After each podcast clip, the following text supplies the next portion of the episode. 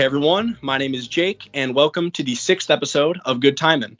Uh, as always on this podcast, we're going to be talking all about one of our favorite bands, the Beach Boys, uh, and I'm really looking forward to today's episode because we are going to be continuing our discussion on the Beach Boys as a live band and touring act. Uh, only this time, we are going to be focusing on the live band from the early 70s and onwards. So uh, there's a lot of really interesting things to discuss from this period. You have the addition of guitarist Blondie Chaplin and Ricky Fataar on drums in 1972, uh, and they both played a huge part in the band's live shows, sounding as great as they did around that time. Uh, there was also the band's big resurgence of popularity in the mid 70s. Uh, there were several major concert tours. There was a co headlining tour with Chicago, uh, as well as the Brian's Back tour in 76, which was a massive stadium tour. Uh, and of course, there was also quite a bit of turmoil going on within the band around the late 70s and early 80s, which sometimes would have a negative impact on the live shows. So uh, we'll get into all of that as well. Uh, and then, of course, we'll also go into the years and decades since then. Uh, we'll talk about the 50th anniversary reunion tour in 2012. Uh, we'll talk about the current Beach Boys touring band with Mike and Bruce a little bit, and maybe we'll also share some of our own Beach Boys concert stories from over the years. I know Justin, you have some cool stories, so we'll definitely get into that at the end. So uh, for today's episode, I'm happy to have Reilly, Matt, and Justin with me. So uh, happy to have you guys here, and I cannot wait to talk about all these interesting topics with you guys. So uh, I guess to start, to kind of just pick up where we left off last episode, in case anybody missed it or is just tuning in for this one, we left off around 1971. And around that time, the Beach Boys were playing at a lot of colleges and universities across the U.S., uh, as well as some bigger festivals and shows. Um, one of the festivals they did was the May Day Peace Celebration, which was in Washington, D.C. There's some footage online of that. Uh, they also did the Big Sur Folk Festival in Monterey, California, which was actually the previous year, um, but we forgot to mention it last time. But that was a uh, concert that they did, and it was pretty successful from what I've read. Um, also, Jack Rieley had recently taken over as the band's manager around this time, and he was working pretty hard to help them change their image. Uh, they were trying to fit in more with the counterculture movement of the time. You know, they didn't want to be they were they didn't want to be this band of the 60s, you know, that surf rock band. They wanted to be more hip and, and fitting in with the times. So um, they did have some success in doing this because the Surf's Up album did sell pretty well uh, for the Beach Boys, and uh, more people were starting to attend their concerts. Uh, they were becoming a really great live band around this time. Uh, and they had a really good variety in their set list. They were doing a mix of old material as well as their newer material. So it was a really great time to see the band live. Um, but then in the summer of 71, uh, Dennis injured his hand. I believe he like punched it through glass or something, and he injured it pretty badly to the point that he wasn't able to drum anymore. Uh, so what ended up happening was the band, not long after that, they brought in South African musician Ricky Fataar to play drums, uh, as well as his former bandmate Blondie Chaplin to play guitar. Uh, and as I mentioned earlier, both Ricky and Blondie had a really big impact on the band's sound, both on stage and in the studio. Uh, and since I know Reilly, this is one of your favorite periods of the band, I'll let you kind of take things from there. So if you want to kind of pick up on on that era, go ahead. Absolutely. So Carl found the flame, uh, I think back in 1969, maybe 1970, and he actually produced their album for them. They were the only other band besides the Beach Boys on Brother Records, which is really cool to think about. But after a while, I mean, they they, they jammed them in the studio. They, they they hung out, and then when Dennis injured his hand, they they brought in Ricky Fataar. And because they've had experience working with Blondie, jamming around, they've invited him into their live act. And for, before they even recorded the Carl and the Passions album, they they've been toured together and they were doing incredible stuff. And then Carl and the Passions comes out and they have this whole new sound for their material. It's a lot more hard rock driven, which is something that I feel like FM radio definitely liked, and you see that later with Holland. It, it and you see a lot of boost in their live act, especially their surf songs. I think where those are rocking songs, and then you have these new guys who are just absolutely killing it. So there's an awesome period for the band, especially 72, 73, when you guys start seeing those shows like at Carnegie Hall. Um, you see that show that they did Oh my god, I forgot what it was. I have it right here. Crap. What, they did one at Carnegie. I forgot the other big one that they used for in concert. Um, anybody have that? Hartford, Connecticut. It wasn't Hartford. I would know that, being from Connecticut. Um, but regardless, I mean, a lot of the material that they were doing, especially the material that they were doing live off their new albums, like Carl and the Passions in Holland, Marcella, Leaving This Town, we we got Love, which was actually scrapped from the Holland album. that that was just huge parts of their live show. I mean, I'm a huge fan of Leaving This Town, where they have that like keyboard solo that was improvised. You, I mean, I love the in concert version. It goes on and on. And I know Jake says sometimes that bores him a little bit, but I'm really into that prog rock stuff where they're improvising and jamming off of that, off the music. It's it's awesome to see that in the Beach Boys. Really was a big draw for me. That's what drew me in initially was that Carl the Passions Holland era. So that's my spiel. Yeah, the the in concert album, it's really cool hearing the different arrangements that they did of songs on there. Like you hear Let the Wind Blow on there, especially, is really cool. Like I love the Wild Honey version, but that kind of I, I don't know how to describe it, but it's like slowed down a bit, and then you got Carl on lead. Um, I just I really like it a lot. I think it's a really cool arrangement. Um, also, uh, We Got Love is a song that I used to not care for. Like I, would heard it before and it didn't do anything for me. And then recently I was re-listening to the In Concert album uh, in preparation for this episode, and I was like, God damn, I kind of like this. Like this is pretty good. Like I actually like this song a lot. I still think the studio version is not the best, and I, I do get why it was dropped. But as a live song, I think this was really cool, and uh, it's a great kind of a showcase for Blondie and Ricky's talents as well. Uh, and then also like Funky Pretty on in concert is really cool as well. It really rocks. Uh, I actually I know some people definitely like prefer the concert version. I actually do like the studio version a lot. I would say I maybe prefer it, but um, I do like the live version of Funky Pretty. Uh, and of course, I know it's not on the in concert album, but the band was doing Jumpin' Jack Flash around this time to close out their concerts. And if you listen to some of the recordings of that, like I know on the Sail on Sailor box set on the Carnegie Hall show, they have it at the end and uh, they they really crushed it. Like it sounds awesome. And Mike's doing like his you know his front man act, being like Mick Jagger and stuff, and uh, he sounds really good. So uh, the band was really great live around this time. Uh, and I'm glad that like the in concert album exists because it kind of like it's a way of like hearing what it would have sounded like to be at a Beach Boys concert in the early 70s with Blondie and Ricky. So. Heck yeah. yeah. I really liked um I mean there is a version of Jumping Jack Flash on uh oh you already mentioned that, but it was on the Carnegie show. Mm-hmm. Um I I mean I really like the bluesy Help Me Rhonda. They were reworking a lot of those classic songs, like you mentioned, Let the Wind Blow. Um, there's a version of oh crap, what was it?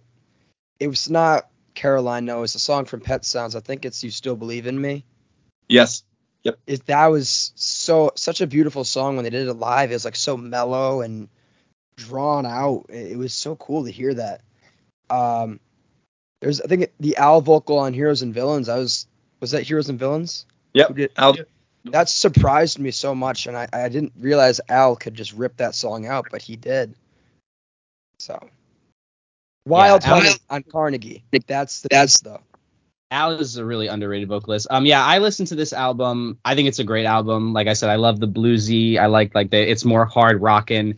I actually have the Wikipedia page open now just to see where everything was recorded. So we have some songs from Hollywood Palladium in LA. Uh, we have some songs from the Pine Knob Amphitheater in Clarkston, Michigan. We have a song at the Syria Mosque in Pittsburgh, the Nassau Coliseum in Uniondale, New York, the Century Theater in Buffalo, New York, the Capitol Theater in pa- New Jersey. If I pronounced that wrong, I apologize. The mosque in Richmond, Virginia, and I think that's all. So kind of like it's like kind of a mix from different shows. It's not just like one show straight through, which I think that tends to be par for the course with a lot of rock concert albums. They tend to mix and match. Yeah. At least I noticed compared to like more easy listening stuff or like that it tends to be from like one show. Maybe jazz as well. I'm not as familiar with jazz, so I'll refrain from that. Yeah. But uh, yeah, it's a really awesome. It's a really awesome record. Um, I kind of like the cover art too. Um, I think someone one time made a joke. It kind of looks like Dennis is like pissing on the audience, which is kind of funny like it. I think it's a really cool record, and um, yeah, like I said, I like where the I like where the live show was. The live shows were at the time. Um, it's a little unfortunate what came a little bit after, but I know we're getting there in a minute. So. yeah, I I I really want to mention Wild Honey, the live version that Blondie sings, is one of the few tracks in the Beach Boys catalog where I totally prefer the live one, like miles ahead of the studio version. I could never listen to the studio version of Wild Honey and not think about the guitar solo that that was awesome, and Blondie ripping the ripping the vocals. It, it, it's such a good live version. Uh, Justin, if I remember right, um, so like when they were doing the in concert album, didn't they record a bunch of shows around that time, and then they kind of sat down and just picked out the best the best recordings from each one because like I know with other live albums they've done that like with Wings Over America. If you look at the where the where the different songs were recorded, they were from a variety of different venues. So uh, I think that's what they. Do. Yeah, so this album is a little bit different than a lot of a lot of other concert albums around the time too because um, in between the tracks there's not a lot of audience, so they'll fade the audience out like really uh, really low.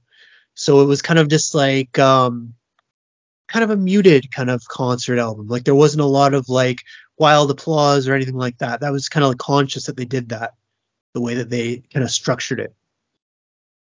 And I, it's interesting because like you compare that to like the uh, like on Sail on Sailor, the box set recently they released that Carnegie Hall concert on there, and on there it's like they didn't edit out anything, so you hear yeah. like the stage banter at one point. The you banter. Hear Mike, Mike like scolding some some fans, I think for like sh- shouting for oldies or something. So it's kind of fun how like on one album you get like not too much stage banner, but then on the Carnegie one you hear all the stage banner. So like you kind of have like if if you're into that, you have an option, and if you're not into that, you also have an option, which is nice. So nice. sure. And also I was another live album from a couple years later, Frampton Comes Alive. That was a huge one, and that's another one too that was recorded from quite a few different shows. Um, actually, as far as stage banter goes, have you ever heard of was it like Fun with Elvis on Stage, where it's literally only yeah. stage yeah. banter? It's considered like album, yeah. worst records ever made. But yeah, um, I like if you listen to like like I said, I'm going back to like you know I think that's just the thing with like I said with rock concert albums. I think they do sometimes try to find the best ones and also they overdub. If you ever listen to Judy at Carnegie Hall, the Judy the Judy Garland one, which is a great live album, that one is a straight through take of the Carnegie Hall. You can even hear her like bump into the microphone and stuff. So I just think it's kind of interesting to see the dichotomy, you know, with the different genres and live recordings. Yeah, and, and something interesting too that I kind of already mentioned it a little bit, but um, something that was going on around this time a lot with the concerts, even before like Endless Summer had come out in 74. You know, we're talking about like 73 ish, 72 ish right now. Um, the Beach Boys were still dealing with people that were, were like wanting to hear just the oldies. And uh, there was a lot of concerts I've read about in the Beach Boys in concert book where like it says like the crowd is being really disrespectful and like how like the band would do newer songs and they'd get like either like a like a kind of like a slight applause or like a confused reaction from the fans. But then once they'd start doing like the older songs, like the encore of like the hits, then people would really get into it. And I imagine that was really frustrating for the band. You know, like you're trying to be more progressive and do uh, material from your newer albums and kind of show that like you're not just the band of the past. You know, you're not just a 60s surf rock band. You're trying to uh, add some variety. And the fans sometimes were not having it. Um, like I said, they were doing a lot of like college uh, college uh, venues around this time.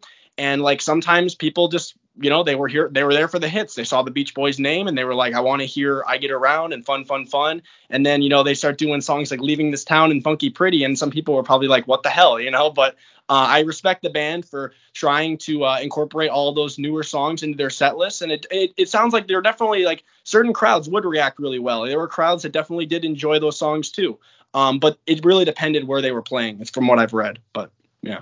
yeah. Should just troll them and only played the new stuff. I love when artists do that. There's a couple artists that tried that. I think every artist that's ever done that has had to walk that back and start playing the old stuff again. Yeah, Justin, I think we'll get to it when we get to 75, but I think you maybe mentioned, uh, like, I think Elton John did that once, right? Where he just did his, one of his new albums all the way through, and people did not know how to react to it. We'll talk about that show after. All right. It's in the 90s. I think David Bowie I, had a whole tour. He's like, I'm retiring everything. I'm not going to play any more new stuff again. Prince, too. yeah, Prince in the '90s only played uh, the Gold Experience, so it was like Pussy Control and all that stuff, and like people didn't know how to react to it. Mm-hmm. I want to say something really interesting about the in concert album, just like a personal kind of story. Um, growing up, I actually bought like a used vinyl copy of this album. Um, and the way that it was structured back then was it was for like record changers. Like one side, one album was side one and side four, then the other album was side two and side three. Okay, and then uh, I was so excited to find this album that I didn't even look at like the actual records that were in the in the sleeve at the time. So I paid my I think it was two dollars to buy this record. Uh, it's like a double album, and I got home. I pulled out the first album. I put it on the turntable. I listened to it, and it's Marcella. It's side two and side three. I'm like, okay, I guess side one and side four is in this this other sleeve. Pull it out. It's another side two, side three. So I had two copies of side two and side three and I didn't actually hear half the album for like a good like 10, 15 years after that. That's yeah, crazy. Kind of, yeah, but it was hard to find. So like I was just excited just to have half the album. Hey, at least you had the side with Live Marcella because that song rips Yeah. a lot. That song is aw- that's one of my favorites on that in concert album. Marcella sounds so good. Uh, I And let the quick, the let the wind blow was, was on it as well too. Yeah. Oh, that, cool. that specific Yeah. record. Yeah. yeah, yeah. Uh, so uh, in '73, since we're kind of around that period, that's when the in concert album came out. Um, in terms of the backing band around that time, who who who was in it? I know was Daryl Dragon still with them at that point, or had he departed? I believe he was. Daryl was still with them. Okay, because I know Daryl Dragon. I know um, Bill was Billy Hinsche. Lee Hinsche was there. Yeah. Yeah, so yeah, it seems like with the Beach Boys, yeah, they they had a they had some backing musicians that like really hung around for a while, like throughout the 70s. Guys like I think like Carli Munoz in in the 70s and people like that. So they had a really consistent backing band, and they sound really good. They add a lot to the uh, the overall sound of the of the band because again, like in the 60s, they didn't have that. You know, like in the mid 60s, obviously they did start incorporating horns like later in the 60s, but like it's tough to reproduce that sound in the studio when you don't have like some backing. So uh, I, I think it definitely helped them a lot in terms of their in concert performances. Um, in 73, so is this so if I if I'm not mistaken, doesn't Blondie depart in 73? November, yeah. And uh, do any of you want to kind of go into that story with with Blondie leaving the band, how that happened? Yeah, so um, this was at Madison Square Garden was the, the show that kind of like broke the straw on the camel's back. Um, they were playing with Linda Ronstadt. Uh, That was the opener for the specific show. Uh, Bruce Johnston was actually there too. He was there for the encore. Um, they, I guess they brought like a bunch of their friends and family and stuff up on stage for this encore. And Blondie Chaplin wanted to bring up his girlfriend on stage, and Steve Love didn't want that. So that was kind of like the thing that uh, created that huge fight. And then after the show, um, Steve Love caught up with Blondie after the show, and he took his gum out of his mouth, wadded it up, and threw it at Blondie Chaplin's face. And that was kind of the thing where after that he quit. So um, yeah, that's all. That's, That's all all- we know really. Like I think Blondie also someone asked him on Facebook one time and he mentioned he was called a racial slur or something. So I think that's where Yeah, that part came yeah. from. Um Yeah, also yeah, too, believe that. 73, we gotta talk about the big thing in 73, right? American graffiti. right. Oh At yeah, George Lucas. the re- release of American Graffiti basically caused the demand for the oldies again. I think because you know the timing of the movie, it came out around the time of Watergate and everything, and people were kind of nostalgic for the past. And you know, American Graffiti takes place in '62 when Kennedy was still alive, when people felt very optimistic. The Vietnam War hadn't really, I mean, it was it started, but it hadn't really kicked off in earnest yet. So I think that you know, obviously, two Beach Boys songs are featured very prominently in it. Surf and I think it's Surf and Safari, right? And also um, All Summer All summer Long long. credits, which is actually an anachronism because the song didn't come out to 64, but it's very um haunting in that movie actually when it's used because it's used over the end that tells you what happened to all the characters. And um so obviously the release of American Graffiti started to create a demand for the oldies. And as we would see in 1974, the summer would come out. And I think it's ultimately the probably the biggest double-edged sword that ever happened to the group. Made them popular again. You know, they were voted Rolling Stones Band of the Year, but it kind of stifled their um, creativity and their like their artistic growth.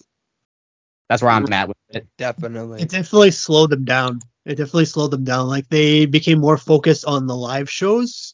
Um, this in '74, uh, if we're starting to talk about '74, um, they did so many shows that year. They were just constantly on the road, and um, yeah, like they weren't really recording at all. Um, there was a couple s- times that they tried to start recording, and then uh, they had Brian involved a couple times, and it just it didn't work out. And Brian got homesick when they went to Caribou. It it was just like a lot of stuff going on with the group, and I think that they just decided to play it safe this year and just like really just hammer out the shows. And um, even at the beginning of '74, they were still playing like a lot of universities and colleges. And then if you look at the uh, the itinerary, um, it goes from that to by the summer they're playing like huge stadiums with Crosby, Crosby, Stills, Nash and Young, uh, who was like absolutely huge at the time. That was like the, the biggest one of the biggest bands in 1974. So um, they were in a really good spot by the time the summer uh, of '74 after Endless Summer came out.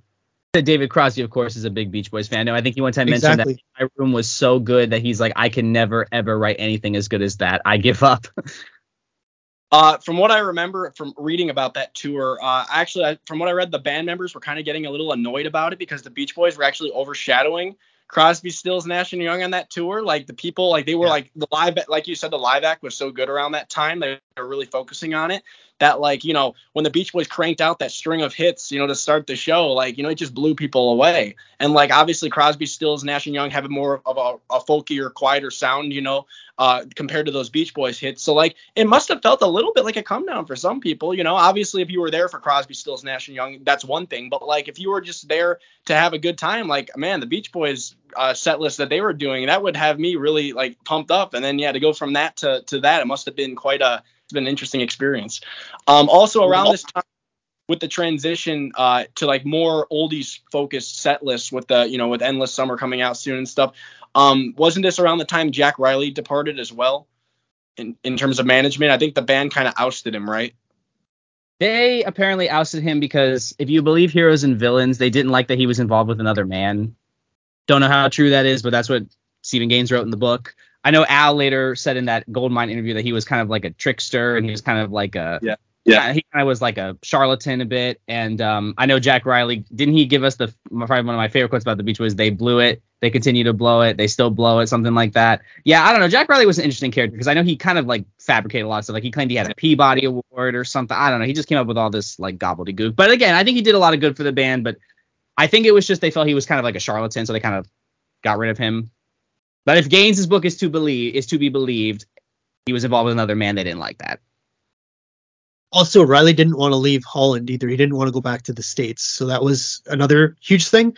I think nowadays that would be able to like a manager would be able to manage a band from Holland, uh, and like they'd be able to work in the states. But back in those days, it was really hard to kind of make that work. So uh, it was just like a multiple different things between uh, what Matt said, um, between him staying in Holland, uh, between finding out like all these lies that he had told before. Um, they just kind of distrusted him at that point and uh, went back with uh, Steve Love.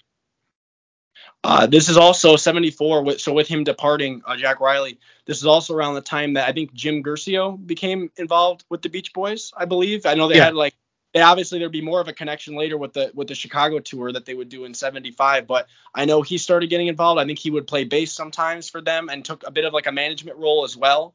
Um, so there's that. Also Ron Altbach joined the um, live band around this time who was formerly in as we were talking about earlier formerly in King Harvest uh, who did Dancing in the Moonlight.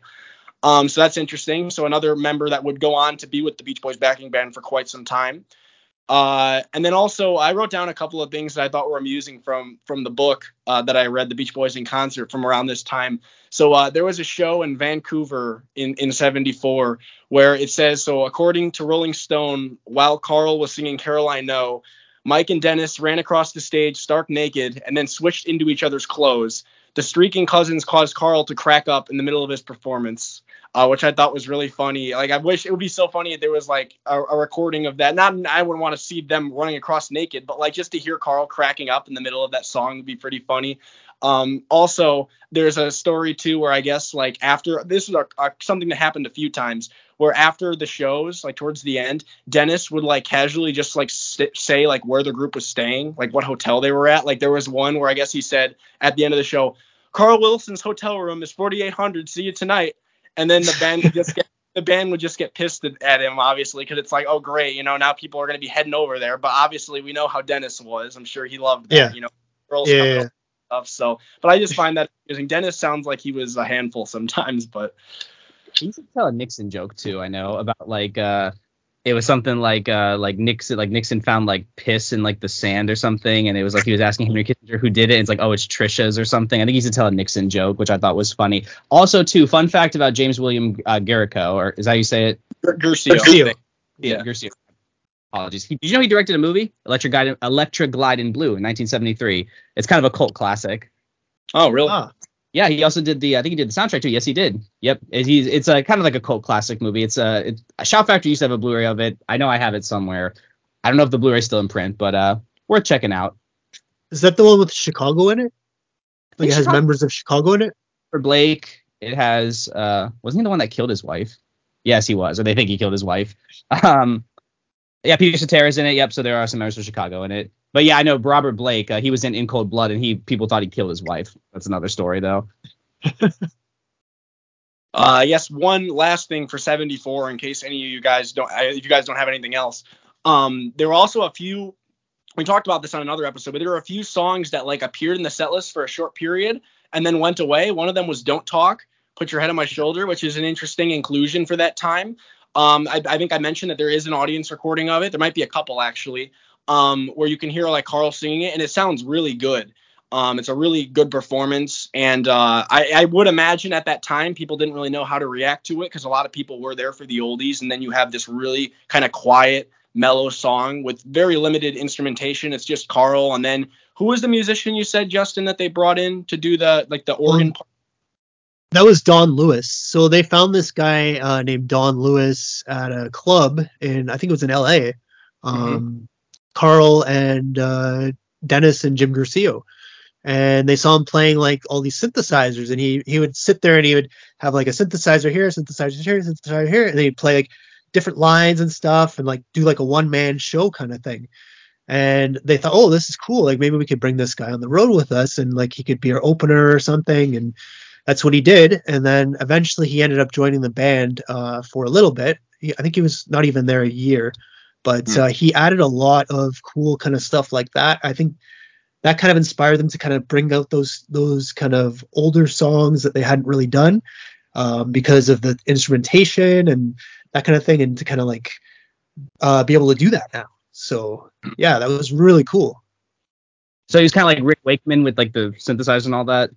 Exactly. Exactly. Exactly. Yeah. Yeah. Why Rick Wakeman left David Bowie's band, I don't know. I think he added a lot to that, but that's another story. I love his t- contributions to Hunky Dory. Yeah, 74 was also um people really forget um Ricky was still with the band for a pretty good amount of time. He actually um played on I think It's Okay in that same song. Played the drums. So Ricky was still with the band up until about same time same time as Blondie. November. November yeah. November 74 is when he left. So when they were band of the year, he was still part of that band. But he left and then Dennis came back in on drums. I was going to say, I think uh, I read somewhere that Ricky left because um, he he kind of felt like the band wasn't progressing at that point. I think Ricky enjoyed playing the newer material more, and like, you know, when you keep playing the same songs over and over again, like the older material, which like, you know, the Beach Boys have been doing for years. But I think he just kind of felt like the band was kind of stagnating, which they were. So I think that's why he left from what I've read. I don't think there were any like bad feelings. I just think he wanted to do something different. No, yeah, no, it wasn't. He was actually on the inside cover of "End, End the Summer," and then. Yeah, he is on that, right? Yeah, that's a pretty funky cover art. I, I think uh, I bought that, I would have been like, what the hell? I mean, like, at the time, I've been like, what the hell am I looking at? But I think it's that actually mentions David Marks on the inside too, right? I think that was like one of the first times they acknowledged David Marks because I know they kind of wrote him out of history for a bit there, and depending on what movie you watch, he's out of history in certain movies too. So it's nice Murray that they wrote him out though. Hmm? It was Murray who wrote him out.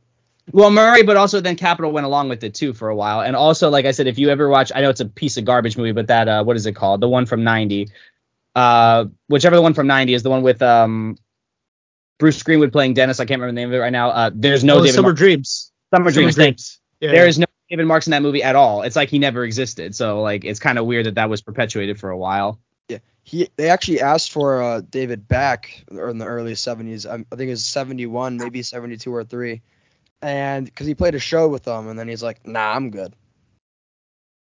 Yeah, I think he was just in a different spot musically than uh, than the band was. Like he was really more into like bluesy, kind of harder edged kind of music at that time, kind of like hippie music. So uh, and the Beach Boys were kind of still seen as kind of square at that time. So I think that's part of the reason why that didn't happen. And and there was also some issues with Carl that he had at the time too. Um, they weren't really getting along too well. So yeah, um, so from there, so for so we move on to 75, and in 1975 they had a big tour with Chicago, uh, a co-headlining tour, um, and they would go. I believe it was mostly a lot of stadiums, right, and bigger venues that they were doing, and it sounds like it was one of the most like successful tours they had had up to that point um, because you're getting chicago at that point was a huge band they were like kind of in their prime uh, they had a bunch of hits around that time And uh, the Beach Boys are having that resurgence in popularity because of the whole like nostalgia wave with the American Graffiti and everything. Um, so it was a huge tour. I believe Chicago would usually was it the Beach Boys started and then Chicago, or was it vice versa for the concert order? Order. I think they would switch depending on the show. Um, okay, I knew they came yeah. together at the end to play together, which I think is really they cool. would they would come and play like different songs, and different singers would sing. Like uh, Carl would sing a Chicago song, and Peter Cetera would sing a Beach Boys song. So it's kind of like really unique, uh, something that you wouldn't really hear anywhere else other than at this show. And I should also mention this year is the year that Guercio uh, officially became manager for the band. So this is when he took over and really tooled the set list. He was kind of the guy that was uh, pushing for more oldies too at the time, uh, because you could see the audiences the way they were reacting and they were thinking of money. Um, and uh, he, just the way that Guercio was, he was a very uh, he was very attuned to the commercial commercial uh, what would sell kind of thing. How can we make more money? How can we get more tickets sold? Kind of thing. Like that was kind of his his brain at the time. Um, yeah. So um, also, yeah, talking about like them performing together. Like there's some recordings, like oh, they're I don't think they're great quality, but there's some audience recordings of like Carl doing Saturday in the Park, and it sounds awesome. Like I want like a studio version of Carl singing Saturday in the Park because he sounds really good on it. Um, and then Darlin they did together, I think, which sounded really good with like the Chicago horn section and stuff. Um, also, this I believe, if I remember right, this was the tour where uh, Dennis doing "You Are So Beautiful" that made its debut, I think. Um, and I think the interesting thing was, if I remember right, wasn't he? I think it said he would sometimes he would sing it with Robert Lamm from Chicago, and he was Dennis was dating Robert Lamm's ex at the time. Yeah. Which, yeah. Oh, so "You Are So Beautiful" of course sparks the. There's a there's been a long debate about that song as to whether or not Dennis actually wrote the song because I know officially he didn't take a credit for it, but Billy Hinsche has long claimed long claimed that he saw Dennis sit down with Billy Preston and actually you know do some chords on the piano it does sound a lot like a Dennis song, I will say personally. Um, so I don't think we'll ever know for sure because the only two people in the world that know are both dead. But I, to me, no, I mean it's true, but to me, it's like I think I can hear Dennis in it. So if I believe Billy Hinsche, like it sounds plausible. I know Brian claims he didn't write it. Bless Brian, you can't trust anything he says in an interview. So I, I kind of believe Billy Hinsche, but that's just my take on it. Yeah, like Dennis was doing a lot of like, you know, that was around the time I think he was doing more like slower ballads too, because obviously a couple years later Pacific Ocean Blue came out. Um, so yeah, it does sound like something he he would write. And, and no, interestingly, I just it's coincidentally I just heard that song, like the actual studio version, um, with who is it again doing it? Um, Joe Cocker. Joe, Cocker. Joe yeah, Cocker. I just heard it on the radio today, driving home from class for like the first time in like probably over a year. So I was like, I, as soon as I heard it, I was thinking of Dennis. Like, yeah, this does sound like a Dennis song. So do you have uh, Justin? Do you have any stories or anything from the 75 Chicago tour, or anything that you want to add? Yeah, so the big shows uh, this year were well, the biggest one was Anaheim Stadium. This was like a really, uh, really, really marketed show. Um, when you look back at all the all, the all, all the articles at the time, um, for like a month leading up to this show, they were like really like hammering like Anaheim Stadium, they're coming, like it's to be a huge show, blah blah blah blah. Um, Brian actually showed up to the show. He was backstage. Um, there's a lot of pictures at the time uh, with him backstage and uh, with Dennis, and they were playing volleyball and stuff. Um, and uh, yeah, he was having a good time. And Audrey was there, and the whole family was there. And uh, apparently, there was such a disruption with the audience. Like half of the um, you know, like in the stadium, how they have like the different rungs in the stadium.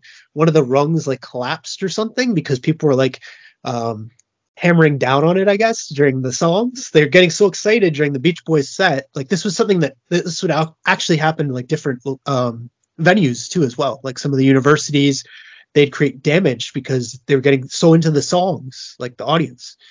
So uh, they were really really hot at this time and this was like the biggest show of their career up to this point i would say anaheim stadium in 1975 with chicago. Do you have an attendance figure on that? Sounds like it was a shit ton of people.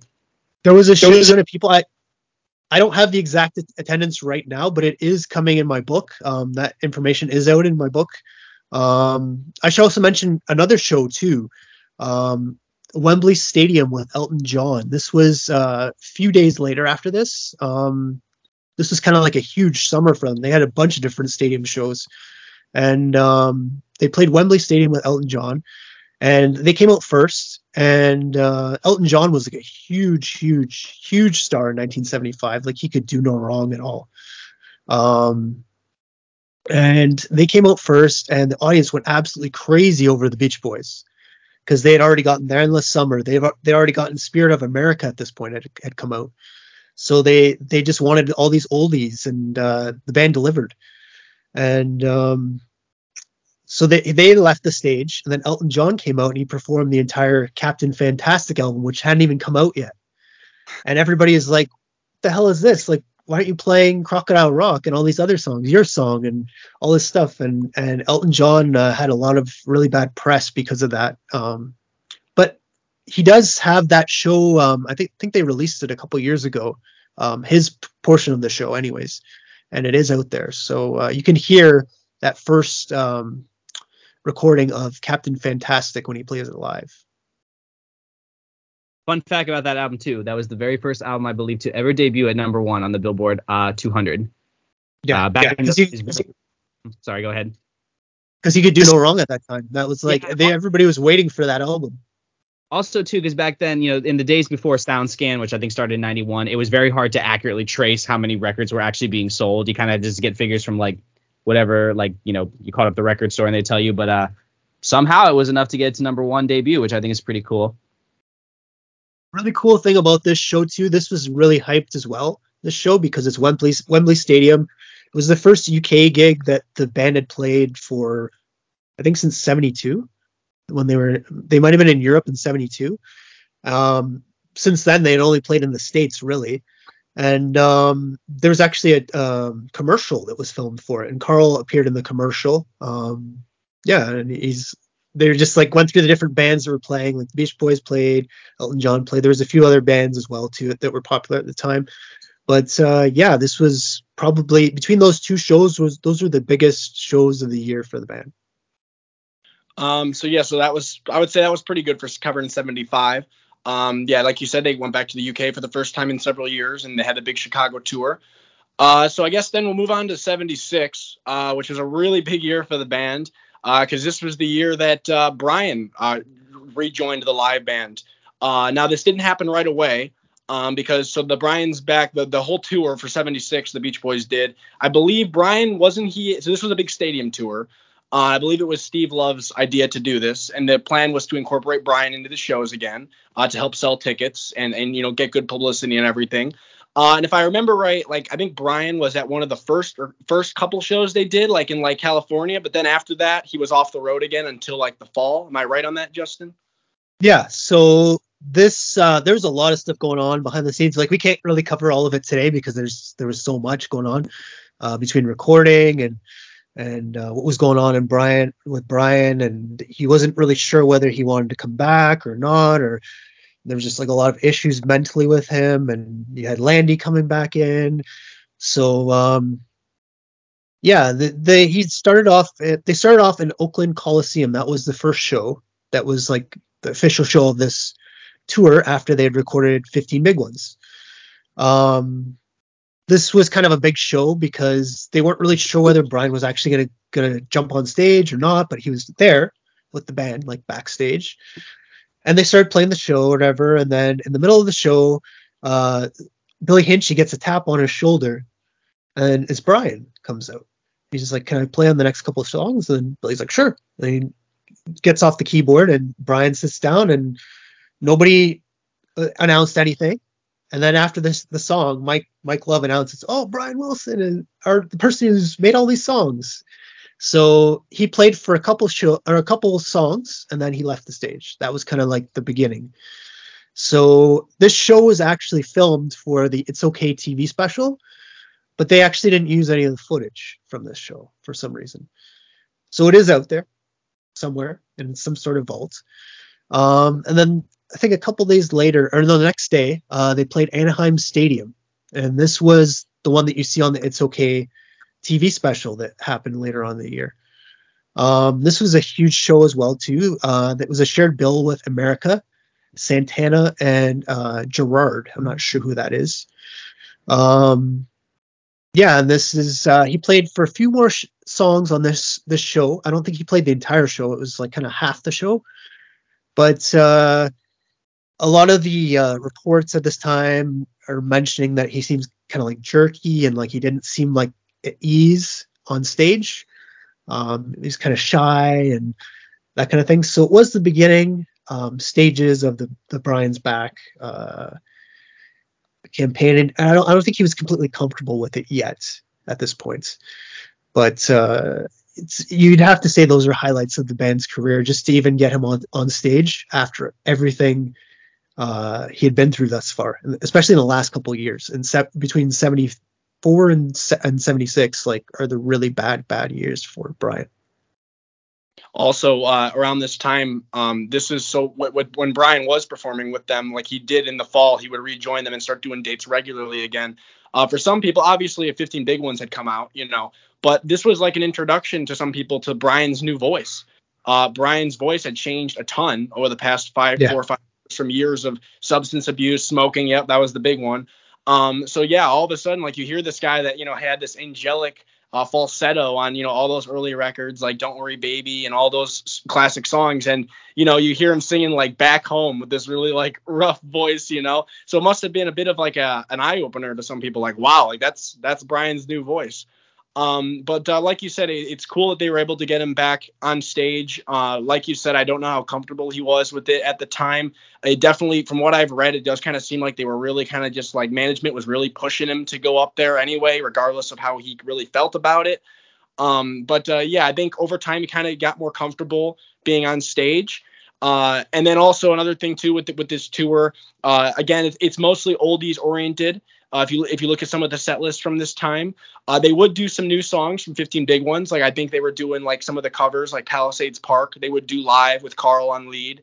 Uh, they would do Susie Cincinnati with Al, which I read went over really well in Cincinnati when they did yeah. Uh, they had the real Susie Cincinnati, who the song was based off of, come up on stage, which I think you mentioned Justin in a previous yep. episode.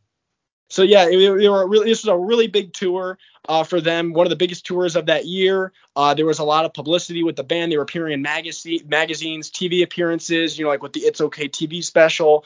And uh, yeah, it was just a, a, huge time for the band in terms of popularity.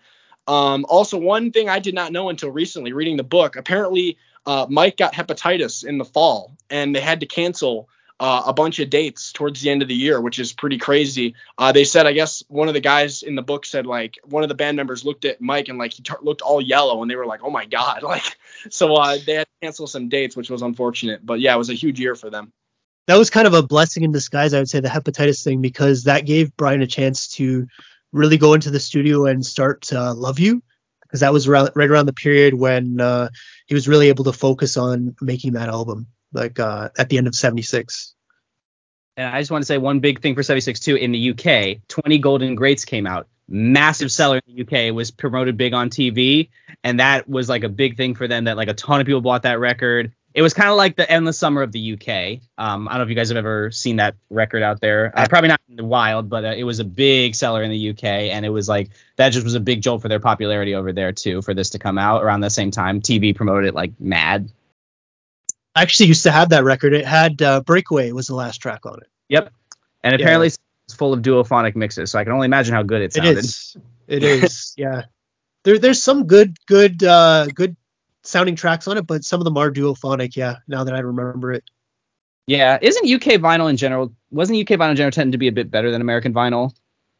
Most. Yeah.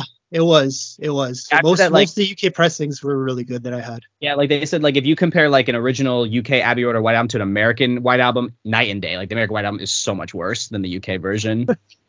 That's what the Steve Hoffman forums at least said. I'll take their word for it. Um. All right. I guess. Uh, do you have any other uh, concert stories or anything from this time, Justin?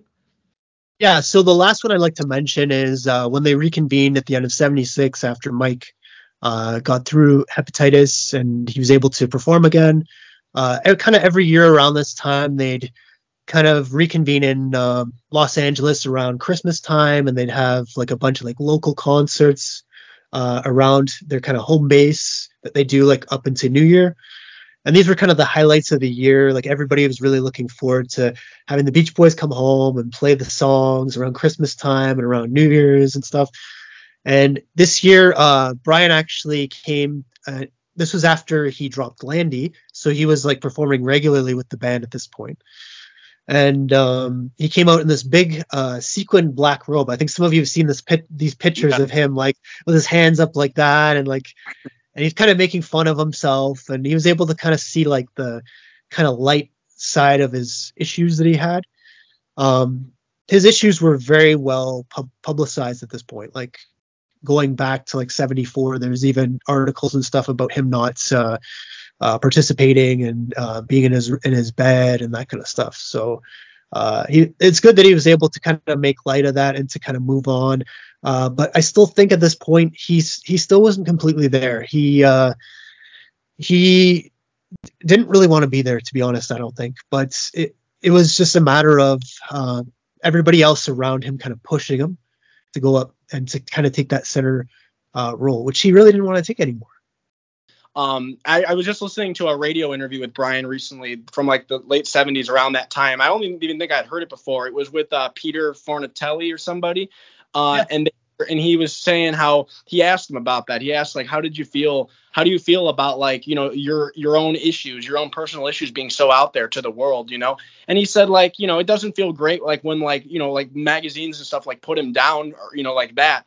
But um, he said he's okay with he was okay with it though. He said like it's one of those things where like you know he's he's he's honest about it and uh, I don't think he necessarily like hated that like it was so out there. I think he was kind of just used to it at that point. He would talk about it like openly in inter- interviews how like he'd go he went through this like recluse period, you know, where like he wasn't leaving his room often and stuff. Again, some of that's exaggerated, you know, like I'm sure he wasn't yeah. like people he was just laying in bed for like years straight. Like no, he wasn't doing that, but I mean like, you know, he wasn't going out often. You weren't seeing him anywhere. So, yeah. And he was he was over in the um the other section they, like there was the house and then there was the um uh what is it called? The court the quarters the uh, uh chauffeur's quarters. Mm-hmm. which was a completely different building than the house. So he was over in a completely different building from marilyn and the kids. So he's kind of like isolated and uh just listening to be my baby a lot and uh eating a lot of food and uh he was looking at a lot of porn and stuff like that and yeah so just uh he was just living off of his hundred thousand dollars a year that he was making from royalties. That was kind of like what they said was like the uh what he typically made at that point. Mm-hmm. and um yeah he was just he was kind of lost. So like I, I, don't think yeah like yeah like, like howard hughes yeah yeah I think I think Bruce Johnston actually um, said something about how, that he's similar to Howard Hughes at that point or something. Uh, there's some quote around that time. Um, all right, so uh, I guess we'll move on to 77 now. So 1977. So this is a really interesting year for the band, not really in a positive way because there was a lot of turmoil going on around this time. Uh, so the turmoil within the group, a lot of it was over management. Uh, Mike and Al wanted Steve Love, back running the band from what I remember. Uh, but Carl and Dennis didn't. Like they were kind of they were on one side and then Mike and Al were on another, which seems to be the case with the with those pairings in general. It seemed like you had like Carl and Dennis were like the more creative side of the band. They wanted to keep going in a more progressive direction, while Mike and Al were kind of like, you know, why why change what we're already doing? You know, like the fans want to hear the oldies, so like let's just keep doing that, you know. So they were two kind of opposing sides there. Um, and then the big controversy was Brian ended up joining Mike and Al's side. Uh, the band would like have like votes on different different issues, like what direction we go. And I guess it was kind of an unexpected thing that happened, but Brian just one day just joined Mike and Al, um, and this really pissed off Dennis and Carl.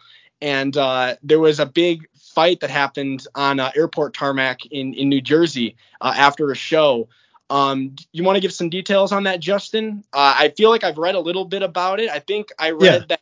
Um, was it something where like Brian wanted to get off the plane and go with somebody to like go with Dennis right. or something, and then they were going against it? Do you want to kind of elaborate on that a little bit? Yeah. So, um, yeah, like there's they kind of knew that something was going to happen that day. Like there was a bunch of stuff that was happening at that point. There, like they knew that there was going to be a blow up. Like Carl even said, like, don't go on that plane, Dennis. Like there's going to be a blow up kind of thing.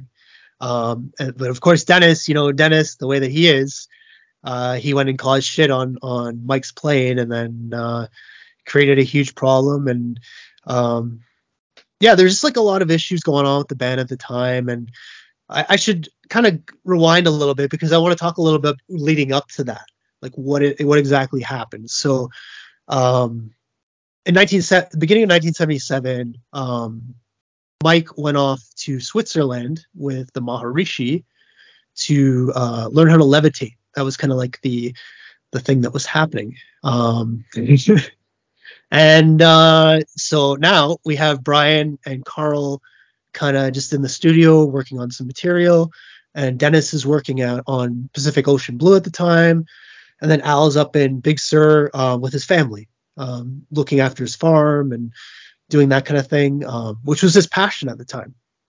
So, anyways, um, when Mike was gone, they had fired Steve Love after Steve Love had given, uh, or he had signed for Mike for the CBS contract, which had recently come through.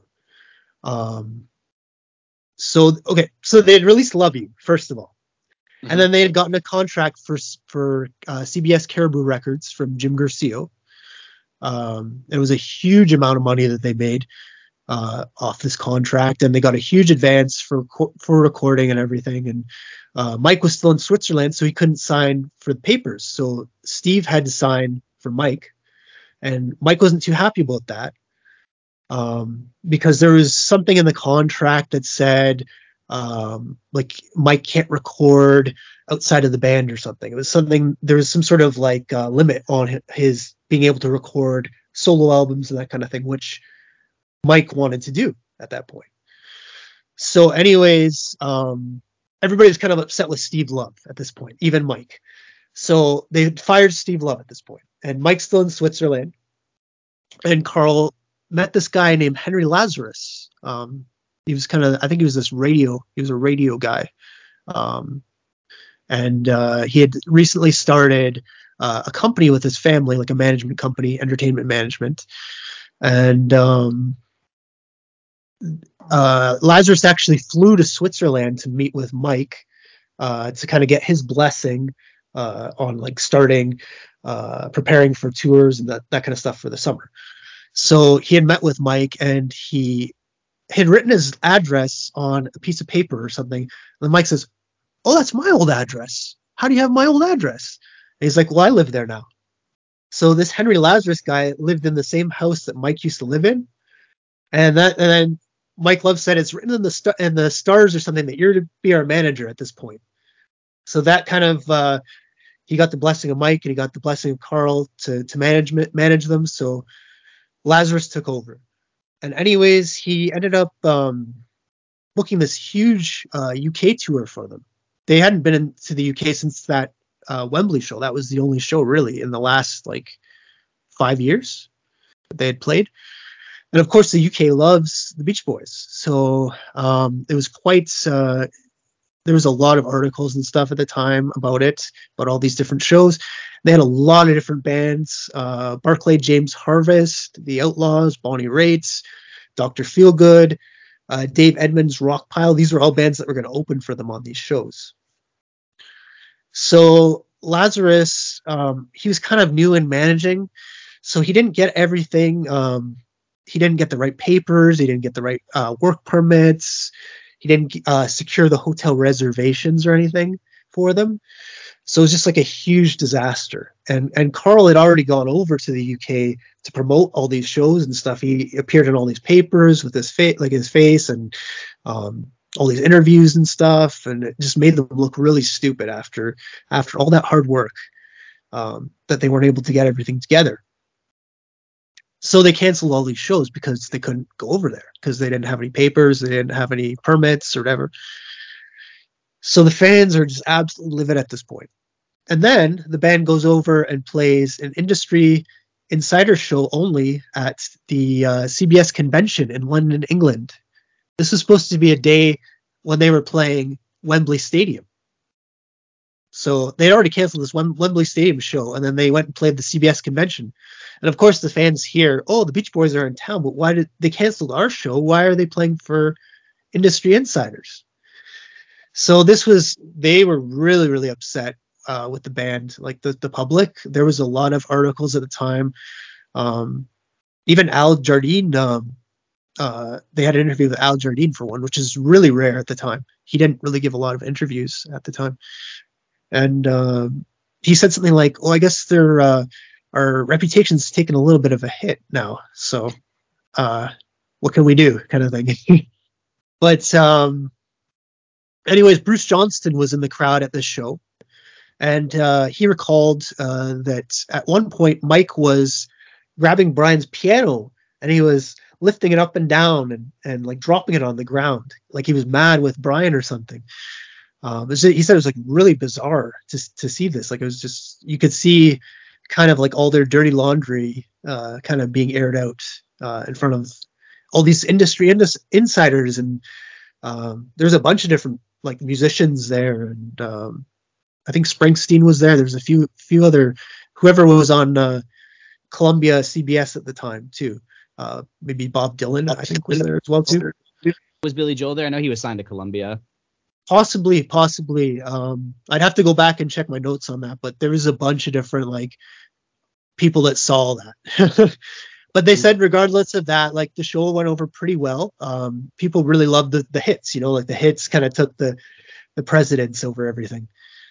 So they played that on July 30th and then um, they'd played a f- few other shows in, in America up to that point. And Dennis had mentioned uh, to Pete Fornatale, which is the guy that, that interviewed Brian uh, that you mentioned, uh, Jake.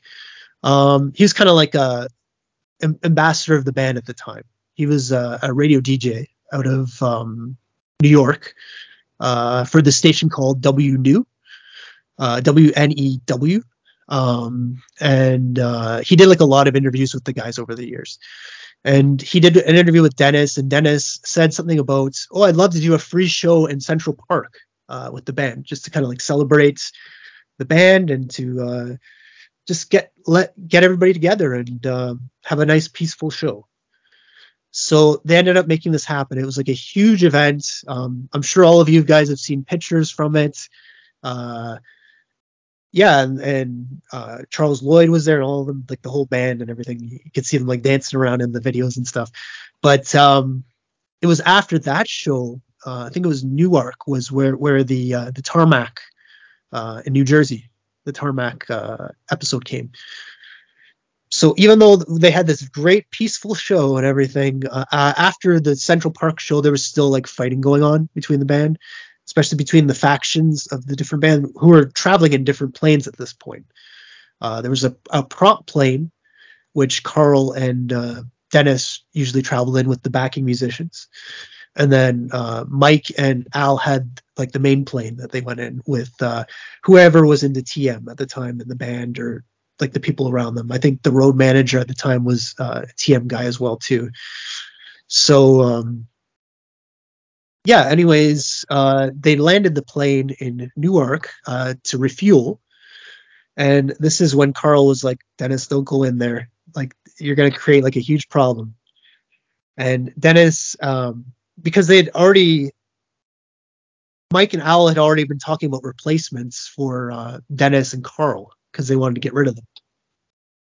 Because this was how bad the fighting was going on at the time. Anyways, um, he said, "Don't don't go in there. You're going to create a huge problem. Let's just like let this kind of blow over and uh, see what happens from there." But Dennis goes in and he and he went right into Mike's face and Al's face and like, "You want to get replacements for us?" Blah blah blah. blah. And then like it created a huge fight that ended up coming out of the plane onto the tarmac. It was um, Dennis, Mike, Steve Love, and Stan Love all kind of in a circle and then there was a reporter for Rolling Stone magazine that kind of witnessed this whole kind of uh, ordeal, which was kind of embarrassing for the band, especially after after they had been through this whole UK tour and uh, all the, the issues with that. So um, there was some yelling and, and some insults and uh, swearing and stuff back and forth that was uh, really unfavorable. Um, Meanwhile, the, the plane engines are running and stuff for both the plane. so it's like something you see out of a movie, you know, like screaming at one another. And um, but the the main thing too was that Brian had wanted to, uh, or well, actually Dennis was with Karen Lamm, and he wanted to stay in New York uh, to kind of like take in the nightlife at the time. And then they said, "Oh, we'll just go on a on a commercial flight back home tomorrow." And Mike didn't want that. And uh, Brian said, "Oh, I'll I'll go with them, and we'll kind of like see the nightlife together." And and that made him even more upset. So, um, yeah, it was just it was just a a blow up that was kind of waiting to happen because of just various issues with the band. And um, after this whole fight and and the whole it was all published in Rolling Stone magazine like a couple weeks later after that. And I must mention too, like uh, if you look at all the articles in the the newspaper, um, like all the different papers all across the U.S., um, that like from that point to the end of the year, a lot of them mention this this um, that the Beach Boys are breaking up kind of thing, and like this was like a huge kind of underlying current at the point at this point. So, anyways, um, after all this happened, they kind of went their own separate ways, and uh, they had this big meeting at Brian's house, and each person had an attorney present. This is how ridiculous it got at this point. Like each band member had an attorney present, and I think Marilyn was there as well too. And um, they just kind of talked through their different issues. And this is when Mike came up with the idea of um, recording at MIU and creating a, a studio there.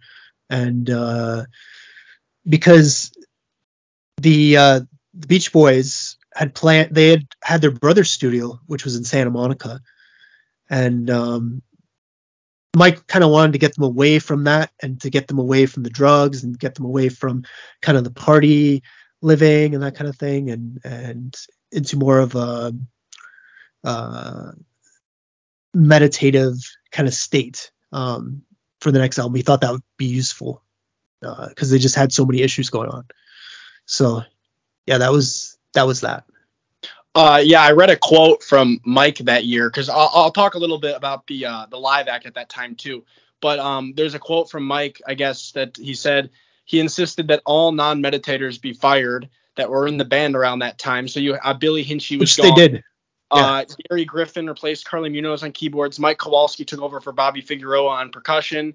Um, I think Ron Altbach was uh, T- was he a TM guy or no? I've he was a teacher. He was a TM teacher. Okay, so he was good. Yeah. Okay, yeah, because I think I yeah. read he had some altercation with Carl at some point where like he right. Like, he ran into Carl somewhere like a hotel or something. And he was like, "Hey, Carl, you know, like I'm joining the band now." And Carl's like, "Fuck off" or something. So obviously he wasn't yeah. that. Um, but yeah. So, so I I want to mention about Altbach because uh, I think I mentioned this before that he had a, a, kind of a rocky relationship with a member of, of the band, and that was Carl. Uh, throughout his entire tenure with the band, he, uh, him and Carl did not get along at all, which is really unusual because you talk to any musician about Carl and all of them tell you like, oh, he was like such a great guy and uh, such a sweetheart and like he was always so nice to me. But Altbach um, said that him and Carl clashed from day one. Like Carl did not like him at all. Yeah, I think there's a quote from him actually from Altbach saying like he said something like, I know Carl was a really nice guy and everybody loved him, but like we just never meshed, is what he said. Um, yeah. But anyway, so getting to like the touring act around that time. So, uh, so in terms of the concerts, um, this was kind of an interesting period because they were incorporating some interesting songs into the set list, despite it being still pretty oldies heavy. There were some interesting so- interesting songs that they were playing in '77. Uh, they had a couple of songs from Love You that they were playing live, which is pretty cool. They were doing Airplane live, which is awesome. Uh, I think they did Love as a Woman sometimes. Love as a Woman, yeah. Whatever. Yeah. Uh, they they also were doing Feel Flows. Uh, All This Is That, which thumbs up. Uh, back home from 15 Big Ones, Susie Cincinnati. Uh, occasionally they would do something like honking down the highway too, which is pretty cool. I think they only did it a few times, but it definitely appeared at least once or twice in the set list. Um, yep. And uh, in terms of like the backing band around that time, so before Mike ended up firing everybody, uh, Billy Hinsche was in the band, Carli Munoz was in the band, Charles Lloyd, uh, who was a really talented and successful musician up uh, before that, I believe. Yeah. Uh, so yeah, he was, was a jazz musician. Yeah, so it was a really talented uh, backing group that they had with them. Uh, one in terms of like what the concerts look like around this time, there's a recording of the show at Washington in Washington D.C. in January of, of 1977. Um, and it's an interesting show because like I think the band had been drinking the night before. I think it was like New Year's or it was something. They are some like yeah. occasion, and they had been drinking. So it's definitely not the strongest show. Especially you can definitely hear it in Carl. Carl is definitely out of it um, singing yeah. songs like like on like all this is that and stuff. Carl's really out of it, but um, it's it's a cool it's cool to hear the band doing songs like Airplane Live. That record that, it's one of the only recordings of them doing it, so it's very cool to see. And I, if I remember right, isn't that from like the video feed, like the video board at the uh, at the stadium? Yeah, so this was kind of something that was new at the time. They had these kind of jumbotrons on the side, each side of the stage.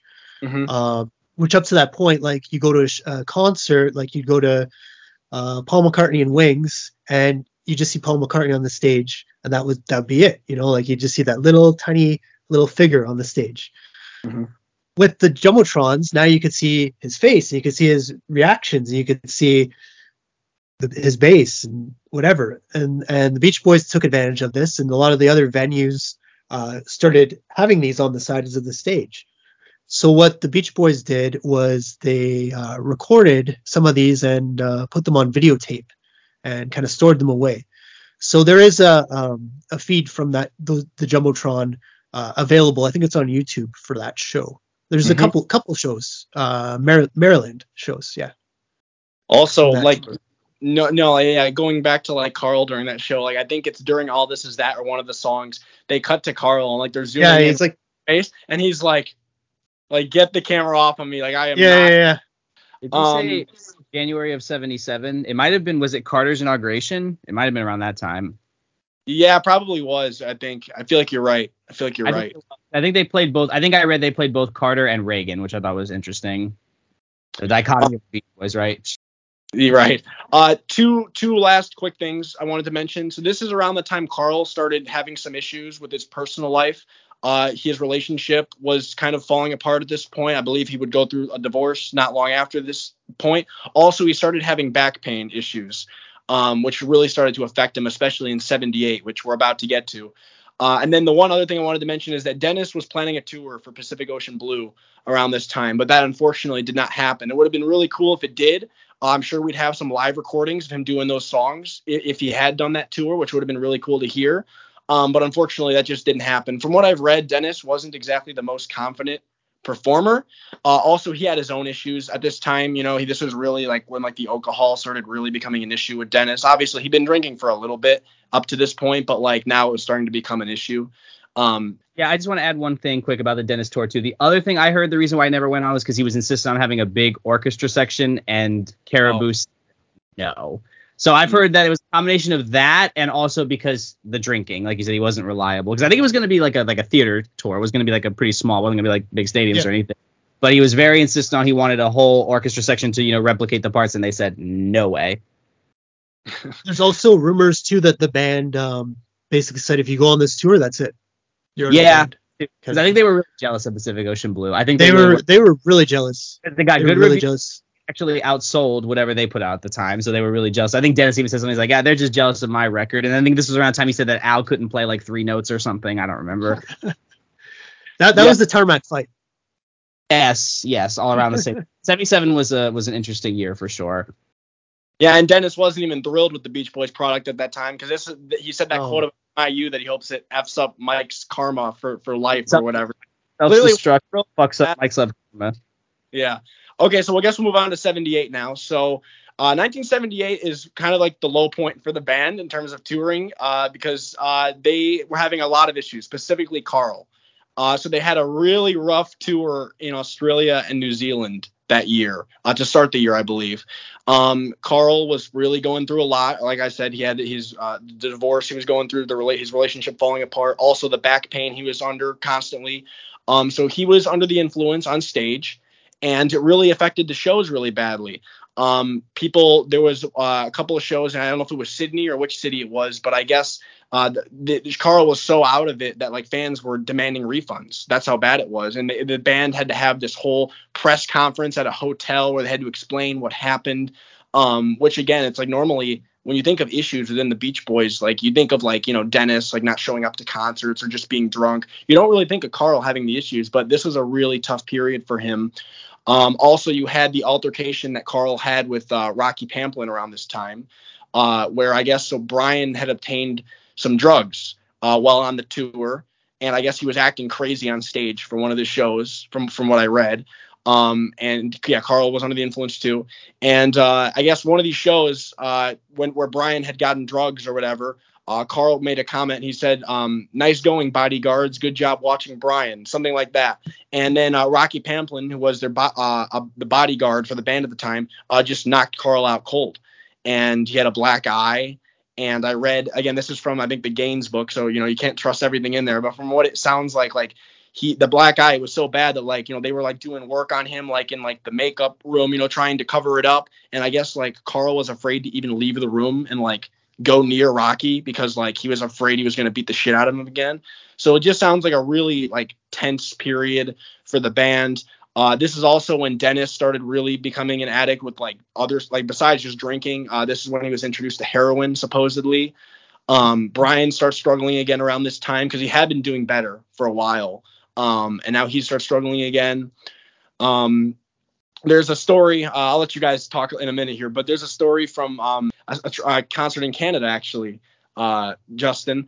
Uh, so it was from the Calgary show, and I guess what happened was they were making the trip to Calgary, and uh, this is July of 1978. Uh, apparently, Dennis took the furniture from two or three other rooms as a prank and stuffed it into Carl's hotel room while he was sleeping, so that Carl couldn't get out of the room. Uh, so as a result, they were late for the commercial flight and missed it. So they had to lease eight or ten four-seat planes to fly from Seattle to Calgary. And apparently, while they were flying, the planes were low on oxygen, or at least one of the planes, they ran out of oxygen. Or like the sensor on the plane, it was they thought it was giving a faulty reading. So then they tapped the uh, the sensor, and the thing dropped to zero, and they were like, "Oh shit!" Like what a nightmare. Um, yeah, but thankfully they made it. But uh, that's another example of like Dennis kind of causing chaos um, yeah. on tour. You know, like I mean, like what, like you know, the band has places to go, and Dennis is like too busy like doing pranks, like you know, locking Carl in his own hotel room. Like Jesus Christ. Um, yeah. Do you want to add anything to uh, the '78 Australia tour or any of the things going on in '78, Justin or, or Matt? Yeah. yeah. So there's a show available uh, on YouTube. I think it's the Sidney Myer Music Bowl in Melbourne. Mm-hmm. Uh, it was either March 8th or Mar- March 9th. It was broadcast on Australian TV. Uh, for you, those of you that have seen this show, it is a mess. It is an absolute mess. I think Dennis is the only Wilson brother that's actually in it. In it. Um, Brian is out of it. Carl is out of it. Um, Al's kind of uh, save me now kind of thing is his face, and Mike uh, is just kind of like turning a blind eye towards everything. So it's pretty bad. Um, it's like the Beach Boys and Charles Lloyd basically. So, uh, uh, yeah, like you said, Carl, his marriage was on the rocks. He turned to drugs and alcohol to kind of cope with that. He also had that back pain that started up in 76 after um, that, uh, the Sparkletts water bottle, dropping that. Um, it's actually, that was yeah, Dennis bottle, right? I think Carl, Carl's back was actually killed by, he lifted up a TV badly, which, you know, those old CRT TVs that weighed like a gajillion pounds. I think Dennis was the one who dropped the water bottle that cracked open his toe or something. He, yeah, he he dropped the water bottle too. That he was helping Carl because Carl okay. couldn't do it anymore. Oh, okay, yeah. I yeah, thought, yeah, that's what I that's what I read. Really, I read a TV. Who knows? Um, another thing that was interesting with, with 78, uh, Bruce begins making appearances again with the band uh, later in the year. I believe like in the fall, Bruce starts appearing again. Uh, he had obviously been out of the band since around 72, which I don't know if we really talked about when we were talking about that period, but Bruce had left around the time that I think Ricky and, and Blondie joined. Um, I know he contributed a little to like Carl Passions. I think he's on a track tracks on there, but uh, he had left the touring band. Um, but then yeah, he rejoined. Um, obviously produced LA, which we can get to in a little bit here. Um, but yeah, so he was back in the band. Yeah. So the main uh let, let me actually just rewind a little bit because I want to talk about a show in August. Okay. Uh, at Boston, Boston Garden. Uh, this was kind of a, a really tragic show and showed you how far kind of the band had gone at that point with like the the drinking and the drugs and that kind of stuff. Um, they hadn't. It was a show at Boston Garden.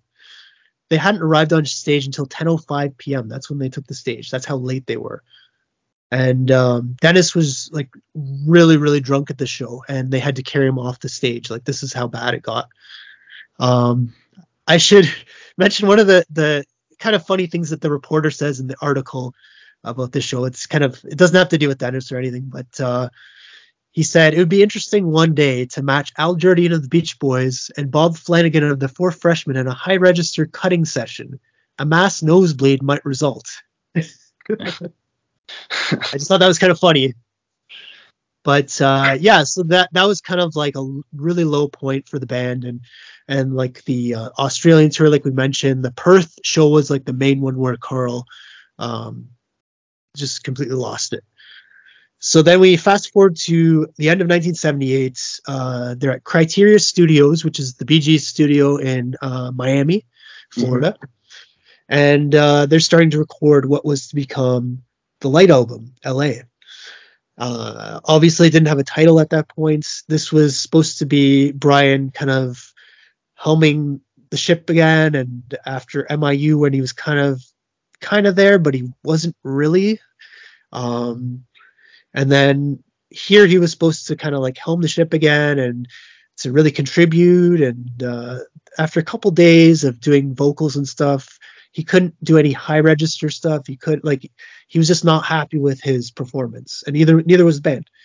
So, anyways, on his insistence, he called up Bruce Johnston, and he thought maybe maybe Bruce can jump in and do some of these high high register uh, vocals. Although I don't know why Al couldn't do them, since that that reporter had said uh, him and uh, Bob Flanagan would be in a in a cutting session for high registers. But anyways, um, Bruce came down to Criteria. He was like all ready to go, and uh, I think that he really missed being in the band.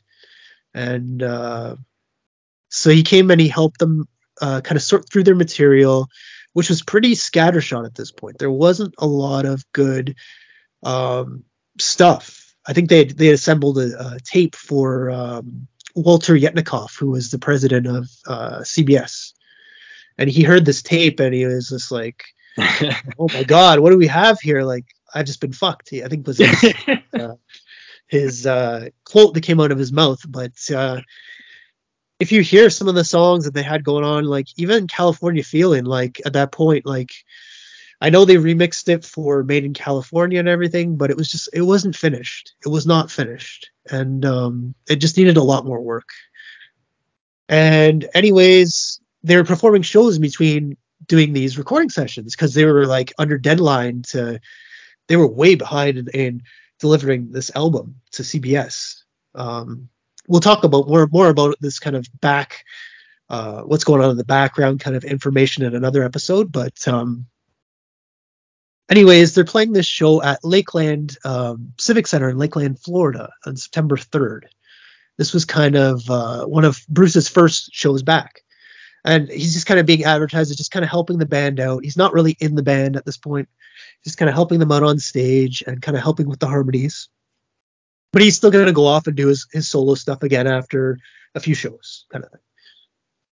So, anyways, um, they're coming out for the encore and Carli Munoz starts playing the intro to You Are So Beautiful. And Dennis, of course, is wasted at this show. So he comes out, Dennis comes out, and he's they're playing You Are So Beautiful, and then Dennis goes goes up to Mike and he says, Bruce Johnston. And then Bruce com- comes running out and plays I Write the Songs instead. they had they stopped You Are So Beautiful and played I Write the Songs and then they played "You Are So Beautiful" after. So was, that was kind of a, a moment where Bruce had to kind of jump in like really quick and to to kind of uh, save the day because of the because of all the issues going on. Yeah, I mean, it sounds like around this time, like you never knew what was going to happen on stage with the two, with the live yeah. band You had Dennis drunk at most of the concerts. Carl wasn't in great shape for uh, for quite a bit of this year. Um, so yeah, you just never knew what you were going to see on stage. Um, I, yeah. I do have one other story I wanted to quote from the book. I just knew I had to share this one just because it, it's well, this might be the funniest, the thing I laughed at the most reading the book. Uh, so this one was from a July concert uh, from '78 in Minnesota. Uh, so it says the, this Beach Boys appearance before 13,000 was a huge success. However, the concert was almost derailed by Dennis, of course. Uh, he wandered off stage early and returned later in a clearly drunken state. He then proceeded to ad lib introductions for band members, introducing Carl as the legendary Kenny Wilson. Before actively requesting booze from the crowd, he exclaimed, Come on, let's hear some booze. Get vicious. Uh, the rest of the group did their best to ignore him, but he commanded a spare keyboard and played off, off-key chords. Uh, Tim Carr of the Minneapolis Tribune reported Love was obviously upset, but brother Carl seemed to be taking it in stride and was laughing along with his brother's fraternity style pranks. Uh, but the concert was in jeopardy of becoming uh, shambles. Then Dennis reclaimed the drums and he began funneling his nervous energy into the music and kicked the band into a rousing final burst, propelling the songs along at a full tilt pace. So sounds like the concert ended up going okay in the end, but uh, I just love picturing Dennis, you know, just like slapping a keyboard and you know just saying like you know asking the audience to boo and stuff. It's just like oh my god, this band, like Jesus. Can I share a few things about that? This is quick. Yeah. Uh, first thing, Australia. So we mentioned Australia asked for refunds. They have a history of doing this. Um, Judy Garland played a bunch of shows in the 60s in Australia. One show went well. One show she had her, you know, she had a lot of problems too. They hated it. They booed her off the stage. Whitney Houston, you can actually go watch this on YouTube, played some of her final concerts, and God bless her, her voice was shot at the end. Woo, Australia hated it. They were like, it was the worst concert I ever saw. Like, they just trashed the shit out of it. Um, and I remember Carl, I think, actually did an interview he's like, well, I, I had a Valium and I drank two Mai Tais, so that's why the show was the way it was, which I thought was interesting. Um, another thing, too, and then uh, speaking of Rocky Pamplin, this is quick. He wrote a book. Never read it, but it's out there. So if anyone wants to read it, be my guest. And final thing I'm going to say, and this is quick. I got this from so this is actually cited. This is on Wikipedia, but this is from the um, the real Beach Boy, the Stebbins book. It says in 1978, following a concert in Arizona. So Justin, you might have more information as to when it was in 78. Dennis was arrested for sharing drugs and alcohol with a 16 year old girl in his hotel room. He claimed it was a setup, and he paid $100,000 in legal fees. So just going to show you uh, where Dennis's mind was. Do you know exactly when that was, Justin? When they played Arizona in 78? Do you know like exactly? Arizona. Let me see if I can find that. 78? 78, 1978. This is from yeah, the Stedman. I, I remember reading that story too. It's in it's in the book. Yeah, it sounds like it was a complete a total mess. Was it yeah, was it the uni- University of Arizona? It just says it's Wikipedia just says Arizona. It doesn't mention what concert.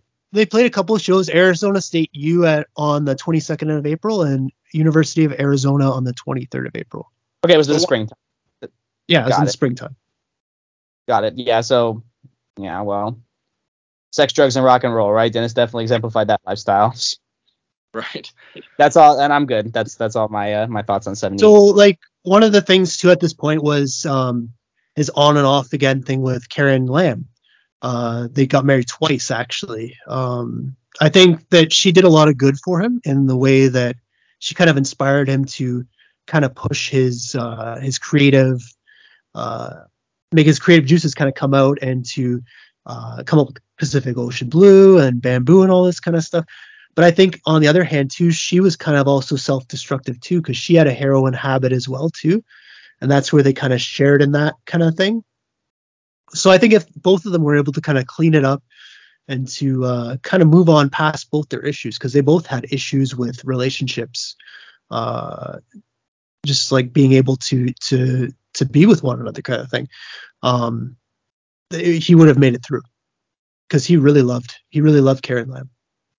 Mm-hmm. Um, also one yeah one other thing before we move on to 79. Um, wasn't this the year that they started doing that country pie song or whatever in the right. set?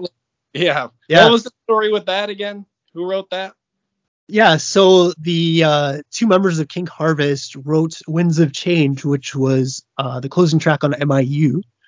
I'm not 100% sure if that was uh, written for them or if it was written for the Beach Boys. Uh, that's kind of the information's not really out there, and uh, Ron Altbach is dead now, so you can't really ask him about that.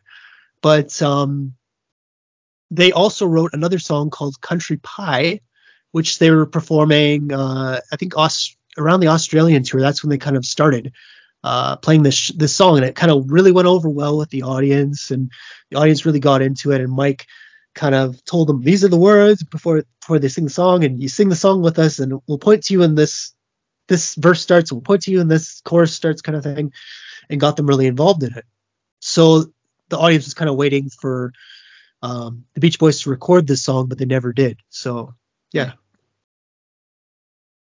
Um, all right, I guess we can move on to 79. Reilly, you, do you have any thoughts on on this period with with uh, the Beach Boys? I know. have you heard the Australia shows? Because they're they are pretty rough to, to hear, especially Carl. I haven't heard them in a long time. I think when I was initially kind of getting into that era of the band, I, I, I looked up a bunch of shows, but I haven't listened to any of the Australia shows in a while. So mm-hmm. not much to say, but I do love LA Light. well, I know you. All right, so that Rocky Pamplin died not too long ago. Yeah, hmm, yeah, yeah, yeah, yeah. Um, uh, all right, all right. We'll move on to 79, I guess. So, uh, so so 79. So this was another kind of year of turmoil with the Beach Boys. Um, so first off, I think we have to talk a little bit about the disastrous concert debut of "Here Comes the Night" uh, from LA. Uh, so this was the Beach Boys trying to hop on the disco bandwagon. Uh, it was Bruce Johnston's idea, from what I've read and heard. Uh, he thought it would be a great thing for the band to do, uh, as disco was really popular at the time. Um, and uh, the track itself, I've shared my opinion on it. I think it's dog shit. Um, but anyway, so the band debuted it at Radio City Music Hall, which I believe New York. Um, and from what I've read, the crowd literally booed them. Uh, they were booing them. Uh, Dennis hated the song as well, uh, so I'm sure Dennis didn't care. From what I've read, actually, Dennis sometimes wouldn't even play on it. Like he would just refuse. Yeah, he'd just leave the stage. He'd leave the yeah, stage. Yeah. which is like such just a bold thing to do. Just to like, I'm not gonna play this, but like it kind of shows the tensions within the band at that time. I think he would do it occasionally with like Al songs too, from what I read. Like he did it with like Lady Linda or some other song too. Um. Anyway, uh, so yeah, Dennis didn't like that song. They dropped it very quickly. Uh, I think only a few dates they did it, and even though it was this like big single that they were promoting, uh, it didn't do much on the charts, and then it just disappeared from the set list, never to be heard again, thankfully. Um, also, uh, another little story from '79 that I wrote from the book. Uh, that so there was, uh, I think this was the Radio City Music Hall shows actually, because they did multiple nights. Uh, it said Dennis played all four nights, but was drunk on at least two, and seemed bent on creating controversy. One night he sported a T-shirt that said "Pity about Mike Love," um, which I think is just really funny. like I just like that's like such a like the fact that like he custom made this T-shirt and just said "Pity about Mike Love" and comes out there. You know, it's just like oh my god. It, it, like, like you said. Um, you can literally see how dysfunctional the band is just watching them on stage. Like you can just see from the interactions, from like you can just see how much tension there is. Um, so yeah, it just sounds like a really a tense period still. Um, there were members of the backing band were fired around this time as well, such as Charles Lloyd and Sterling Smith.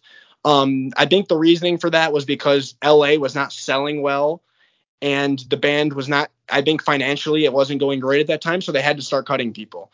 And yeah. uh, Charles Lloyd was one of the first to go. Uh, and then I think the the big thing for this year, which I mean you can add a little to this too, I'm sure Justin, uh, was Dennis physically attacking Mike at a concert. Uh, that was this year in '79. Um, yeah. So he was spiraling out of control at this point uh, with drugs and drinking. He already had been, but it was really getting bad at this point. Uh, and the story is that I guess um, Mike was getting pissed at Dennis on stage because he was drunk and you know causing chaos as usual. And um, I guess Dennis eventually just had enough. Like Mike kept kind of like jumping up over there, like kind of trying to like you know get get at Dennis. And Dennis had enough, and he just like threw his drumsticks and just chased Mike. Uh, down the stage, and then they were just having an all-out brawl, and the whole crowd. Yeah. Um, yeah, and it was just a nightmare for the band, you know, like that, that they're all witnessing this, like them having their, you know, their bad blood on stage in front of everybody. Uh, so then I found this amusing. So when the band returned to the stage, they took a uh, unscheduled intermission, and when they returned to the stage, it said Mike made a speech downplaying the incident to the audience. Then Dennis appeared, grabbed a microphone, and began to repeat the words "I love Mike Love" over and over again uh, which is like I can like picture like a drunken Dennis just going like I love Mike Love, I love you know like with his like, raspier voice at the time. Yeah, Yeah. Um, and then I guess after that, despite that, uh, despite you know Mike downplaying it, Mike uh, kept away from Dennis a- as far as he could uh, for the rest of that show. And then Dennis was out of the group for most of the rest of the year. Uh, the band said, you know, that's too much. We cannot have you physically attacking people on stage, regardless of you know the the bad feelings you have with Mike. Um, so that was the end of Dennis. I think he made a couple of appearances in in '79. Uh, but for like after that, but for the most part, he was not back in the band, the live shows until 1980. So, um, do you have anything to add, just at Reilly? At Reilly? Uh, not much. So that was Universal Amphitheater in Los Angeles. That was that show. It was uh, June 8th, 1979. And yeah, this is the show where Dennis and Mike had the the fist fight on stage, and uh, it was pretty embarrassing. I was trying to look for some articles about it around the time. Uh, unfortunately, there isn't really anything about it. Um, as far as in press, you would think that they'd jump all over that, but I think it was just such a brutal, uh, just like a random brutal thing that just everybody kind of wanted to bury. And uh, there's not a lot about it, a lot, a lot about it out there. But uh, yeah, they ended up um, suspending Dennis from the band until um, right around the Knebworth period in 1980 when they were in the UK. This was also around the time So- he started dating V too, which I think was another thing because she was doing a lot of cocaine around this time too, right? Right, right, right. So it was like they were like just they were kind of uh, what do you call it? They were enabling each other. Yeah, they were kind of like drug, uh, like Karen Lamm and him were kind of the same thing, like sharing drugs with one another and uh, kind of they're intimate with one another at the same time. Yeah, so it was kind of a dysfunctional uh, relationship going on too. And I think around this point too, he was kind of hanging out with uh, Fleetwood Mac a lot at that that point and kind of going to, to their shows and he was involved. Um, I forget which what song it was. There was some video shoot that he was at um, for one of their songs on. I think it was on the Tusk album. Mhm. Maybe it was the, the Tusk song, the video for it. He was at that shoot, so like he was like following her around all over the place, and that was kind of his thing going on at that point because he didn't really have the band. So, um, and plus he had stopped working on his solo uh, material by this point because he was just so deep into his addictions and um, yeah, he was just so focused on that. and that's why you And that- saw the band releasing stuff like um like Baby Blue on LA like that stuff that could have made a Dennis solo album but like you know it like with the way Dennis was at that time that solo album was not coming out anytime soon. So like I think the band was like well you know let's just use what we have and that's that's what they ended up doing. Well, Yeah. even Well, in even- 77, um, at the by the end of 77, uh, newspaper reports were coming out that uh, the Beach Boys are going to be using some of Dennis Wilson's uh, his solo material for the next album. So that was already coming out in 77. That that was Mm. that they were going to use some of his solo material. So um, I think that it had started a lot earlier than we thought, than we really think.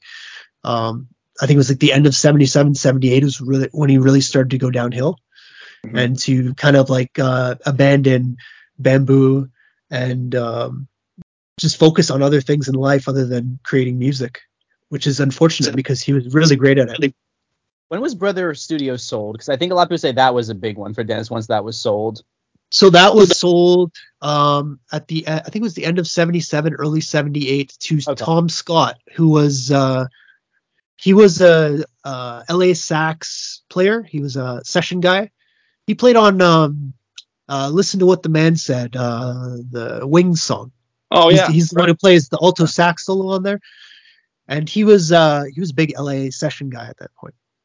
in terms of the set lists around this time, uh, there's some interesting songs they were doing, even though they were totally in like the nostalgia period at this point. Uh, they were doing Roller Skating Child live, uh, which really rocks, by the way. If you look it up, just type in like Beach Boys Roller Skating Child live 79, like it freaking rocks. And like I wish the tempo was faster on the album because like it really does sound good. Uh, you can, it's funny though because like you can hear the crowd react to it like. Okay, like that was interesting, you know, like the crowd doesn't know what to think because they're expecting, you know, like Sloop John B or Wouldn't It Be Nice or you know, I get around, and instead they're doing roller skating child.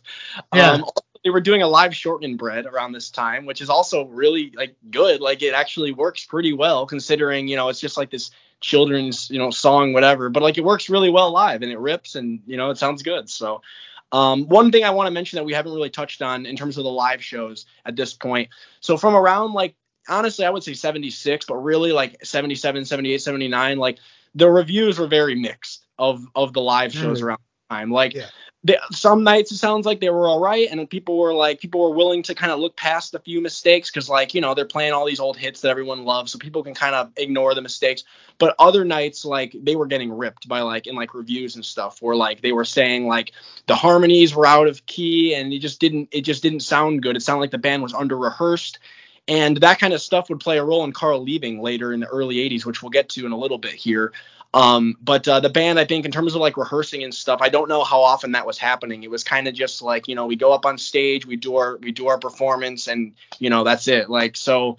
Um, in terms of the live shows, I don't think this was like necessarily a great period, but there definitely are some good recordings from this time. It's not like they were like terrible. Uh, just they were very iffy, I would say, hit or miss. Yeah, uh, they weren't extremely terrible by this point. They were still holding on. um, 79, I don't have much to say about it though because Dennis wasn't there. I, I find when Dennis isn't there that it uh, my my kind of interest kind of goes downhill a little bit. Mm-hmm. But um, yeah, you're right. Like they they still sounded relatively good. Mm-hmm. Although, yeah, yeah. Um, since you like uh, Reilly, you, do you love LA? Do you have any thoughts on this period of the band, like live and stuff? I don't know. I haven't really listened to a lot of the live material from this exact period, besides those Australia shows a couple of years ago. Mm-hmm. But I don't know. I, I really have to look into it. I mean, for me, at least in the live band, my interest kind of wanes after Ricky and Blondie leave, because I mean, there's not that's fair. There's not a lot of like official material. The once we get into Knebworth though, that's where I kind of pick back up because I I do love the Knebworth show a lot. Um, yeah. I think that's one of their best that I've listened to. I mean, I've listened to a lot of bootlegs from like 74, 75, uh, a little bit from 76. Um, but I've, like none of them I feel like really reached Knebworth except for the Ricky and Blondie era. But yeah, bias. I do like a lot of the studio material around this time, though. I do like some of the stuff off MIU, and everybody knows about my feelings about LA. I love LA, so yeah. Uh, since we're talking about it, I do want to take a chance just to like say something. So earlier, like in one of the earlier episodes, we were doing the album ranking. I was so I re-listened to LA recently, and one of the earlier episodes we did, actually a couple of them, I think, I was ripping on Going South. I was like, the song's boring. I re-listened to it. I kind of like it now. Like I don't know. I think I I think the first time I heard it, I didn't care for it, but now that I've, I re-listened to it, I was like, it's not that bad. Like it's kind of just the, it's not like interesting, but like it's just like a nice little pleasant yacht rock song um, it's got a nice little solo in the middle of it. Um, so it, it's not bad. So I can, I feel kind of bad for trashing it, but I mean, you know, yeah, LA for me is a is a pretty respectable effort. Like it's not like a top tier album or anything, but I think people are way too hard on it. I don't think it's near as bad as like some people make it out to be. It's got some nice moments, you know, good timing and Lady Linda, Full Sail. Uh, even like Sumahama, like that's a guilty pleasure for me. It's got a good melody. Uh, you know, Mike Love speaking in Japanese isn't something I necessarily needed to hear, but like it's not it's not the worst song. So yeah, so I guess that's I guess we'll move on to 1980 then if we're all good for 79. Um, okay, so 1980 to me, for me personally, this is kind of the period where they really become like an oldies act where like now we're really starting to transition to just not even doing like much new material like on like the recent albums. Um, Carl was not happy with this period. Uh, there's a quote from Carl around this time saying he felt like there was no energy or, or excitement on stage. Uh, so I think he was kind of getting bored with with the current like touring act, which I understand because it's like you're just doing the same songs over and over again with no variety. Uh, the band wasn't really rehearsing much, uh, so I totally understand that. Um, I will say it does seem like there was a a period, a short period for like I don't know if it was half a year or a few months, but for a short while in the summer they were sounding really good. Uh, and this is when the Knebworth uh, Festival was recorded uh, in June 1980. Which so this was um, the last time that all the original members played together in Europe, which is something that I think at the time, you know, nobody knew that that was going to be it. But looking back, that's and that's what ended up happening because obviously Dennis passed a few years later. Um, but uh, it's a really cool show. I like it a lot. Reilly, you said you like it. Um, I think it's a really high energy show. Uh, you hear Dennis like really like pounding those drums. Like this is, I think I said in one of the other episodes, he became a really like heavy hitter on the drums like later, like later in his life. Um, and he really drives these songs along really well. Um, songs like uh, Barbara Ann, which is a song I don't even care for, the studio recording, like this live version, it rips. Like it's really cool. I like fun, fun, fun on here. It almost sounds like it's like uh, they're doing it like Van Halen style. They got like ripping yeah. guitar stuff, but it works. Like it sounds really cool. Um, I know there was some post editing work done with this album from what I've read. I think the band said they weren't necessarily satisfied with the performances. I think Mike has some like auto tune on him on some of the recordings, and it's a bit noticeable. Um, but like overall, I do like this album. I think it's kind of like their last like hurrah in terms of like live albums. Like I do listen to this one. I've actually like worked out to this album because it's actually like really good to exercise to. It's very up tempo. Um, and I like it a lot. So uh, also, one other thing I want to mention before I hand it over to you guys. Uh, July 4th, they did the Washington D.C. show, uh, which is like a tradition that they would they would do throughout the 80s. Um, over 500,000 people attended, which is like insane. Like the, oh, half a million people went to see this band. Uh, it was the largest crowd for them ever, and uh, I think there's footage from the show, and it's it's they sound pretty good. Um, you know, they're they're still again they're kind of in that nostalgic period. You know, they're not doing too much new stuff. Uh, they did some stuff from like keeping the summer alive, but those songs didn't stay in the set, set list very long. Um, but but yeah, overall, I think uh, this period definitely like 1980s definitely the year for me. They really transitioned to more of an oldies act, but uh, I think there's definitely like some good recordings from this time, specifically Knebworth. So the DC show is really rock, especially Dennis. I think his Darlin is the really good one from that yeah.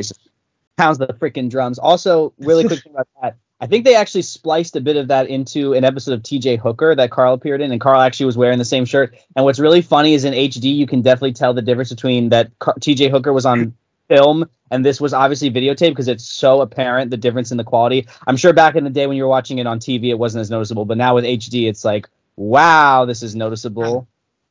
And it's a different hairstyle too, kind of kind of just the quality the difference in the video quality because videotape is so much softer looking than film. Film is so much sharper yeah. and more grainy. Yeah. So I should say also about this uh, the Washington show. Um, this show was broadcast live as well on uh, FM radio at the time, but it wasn't uh, broadcast over TV live. So it was actually filmed and edited and overdubbed. Um, they overdubbed it, and then it was broadcast in October 1980 so that was kind of a weird. Uh, why wouldn't they broadcast that live? Like it was like such a huge event at the time, and it's like a July 4th thing. So why October 1980? That's kind of weird, but just thought I should mention that. Um. All right. I guess we'll move on to 1981. One other thing I wanted to say real quick. Uh, like keeping the summer alive like the songs on there like keeping the summer alive is an album where like i think the production kind of holds it back a bit. I don't think it sounds very i mentioned this it sounds very like plasticky to my ears. Like it just doesn't even sound real. Like it just sounds like very artificial. Um but like songs like keeping the summer alive definitely better live which you could say for some other beach boys songs for sure. Um all right we'll move on to 81 then. So 1981 the big thing for 81 is that carl leaves the band uh, which was a huge thing because Carl was like, you know, to a lot of people, Carl is like the heart of the band, especially the live act. And Carl ends up leaving in April to pursue a solo career. Uh, according to according to what people have said, according to what Carl said, he was getting annoyed with the oldies only shows. Carl wanted to do more new material. The band didn't seem to care. Um, and the group wasn't rehearsing. And Carl felt like, you know, we could, I think there's some quote from him where he said we could go up there and put on a real turkey of a set and people will come back and say that's the greatest show I've ever seen.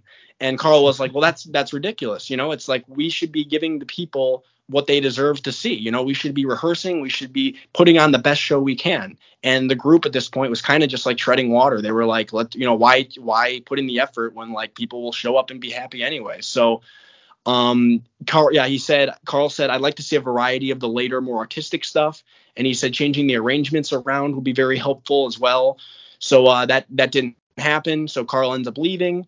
Um, also, Dennis around this time was uh, having more issues with fighting uh, people, like getting into brawls. Um, but he had gotten to like more issues with Mike, I think, and some other members. Uh, also, there's a recording um, of them performing at the Queen Mary in Long Beach uh, from 1981, and Carl is absent, and it is a painful performance to watch. Um, it's really rough.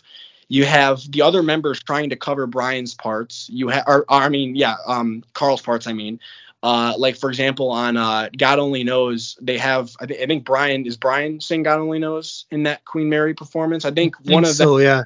Yeah, and it's pretty rough. And Don't Worry Baby is like the notable. Oh, it's really, oh, really, it's really bad. rough. Yeah. And Carl commented, Carl said something like he was watching and he said that like it was painful. And I totally get that because like, and Brian, by the way, seemed miserable. He seemed like he didn't want to be there. So um, definitely a rough period without Carl. I mean, to me, if there's any proof you need that like Carl was like the biggest part of this live band, just take a look at that performance. I mean, it's a mess. They should not have broadcast that performance live. That's one that they should not have broadcast live. It was really bad. Um, plus, they had a, a couple new uh, backing members in their band too. I should mention. Um, Ernie Knapp was the bass player by this point, um, and uh, Adrian Baker uh, kind of made his Yep. entry into the Beach Boy world uh, with this tour. Uh, he was friends with Mike Love at the at this point, but uh, not really a great band at that point. Um, but I should mention this July 4th show at uh, Washington D.C. This show was broadcast on radio, and it's actually not a bad show. The day before, um, but the July 5th show at the Queen Mary that is a really bad show. Um, and also Rick Springfield, Three Dog Night, and Pablo Cruise played that show as well too. So it was quite a large um, gathering. Also, I want to talk about Sun City. They played Sun City. Oh, okay, yeah, yeah, yeah. That's at the end of the year. was um so that was a resort in South Africa. It is a resort in South Africa. Now this was during the heart of apartheid.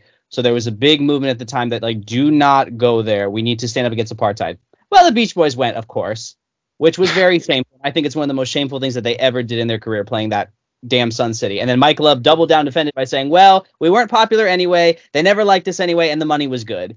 So that shows you all you need to know about Mike Love's stance on certain things. I, I just think that was very shameful they did. They should have never gone to play that absolutely that was a complete and utter disaster. The thing about the Sun City show too is that this was the band's 20th anniversary, uh, December 1981, and they weren't even in LA. So like that was kind of a snub to LA, like 20 years and like you're not even gonna be there, kind of thing. So That was a middle finger to the whole. I, in my opinion, that was a middle finger to the whole like rock and roll in general because rock and roll was started by black people, and you're like playing in a country that they were treated like second class citizens. It was a giant middle finger to the whole genre, as far as I'm concerned. exactly. Exactly. Yeah, it's one of those things too where like hearing that quote from Mike, like like it's one of those things where like knowing like Mike's prominence in the band, like obviously like, you know, Mike's a huge part of their sound. He had a lot of their there's a lot of their lead vocals and stuff. If like he had said he didn't want to go because he felt like it was, you know, morally wrong, I'm sure the band wouldn't have gone. Like I'm not excusing the others for like going along with it, but like in the end, like, you know, I mean, Mike, if Mike said he wasn't going, they probably wouldn't have gone just because they couldn't have probably done No. it without. And yeah, Mike obviously didn't care and just cared about the money. And, you know, unfortunately, that's what happened. So yeah, it's definitely one of the more shameful things in the Beach Boys history. I've I learned about it pretty recently, probably within the past year or so. Um, but yeah, pretty shameful. Um, There's right. pictures of them from this point too, like in their uh, South Africa trip. Or uh, yeah, and it just really they don't look good. They uh, they look really tired and worn out by this point. The band, Mhm. Yeah. Uh, maybe I'll we could put some of those up on screen, but uh, Yeah. yeah, it's it was just really a really really bad decision to make. Uh, all right, so we'll move on to 82, and for, for the next two years, we'll do these next two years, and then from that point on, we're going to kind of move a little quicker until we get to the reunion tour. But let's start with 82 here. So uh, Carl ends up returning to the band in May, uh, thankfully, um, as does a few other of the backing musicians who had gone. Ed Carter returns, also Mike Kowalski returns. Uh, Adrian Baker, like you mentioned, is in the band at this point. Um, the group started sounding better around this time, from what I've read. Uh, I haven't heard too much, but from what I've heard, read, they, they sounded better. Uh, the set lists were shorter, which is something that they were doing to make Carl happy. It was kind of like let's rehearse more, let's focus more on like you know just delivering a good show. So they cut down the set list a bit, made it shorter. I think it was like an hour or something they said, and they would only do one encore. Um, this is when the group started doing something that's a little controversial, like the medleys where they would basically to crank out as many songs as they could they would throw them all together. So they would do like a surf medley where they would do like all the surfing songs and then they would do a car medley where they would throw all the car songs together and then they had like a girls medley where they do the same thing.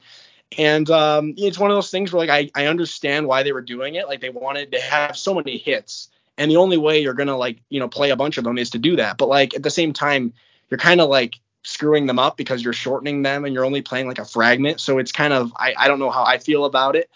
Um, but that's something that they started around this time. Uh, Brian and Dennis were not involved in the summer tour uh, during this time. The Beach Boys were touring during the summer, and Brian and Dennis were not with them.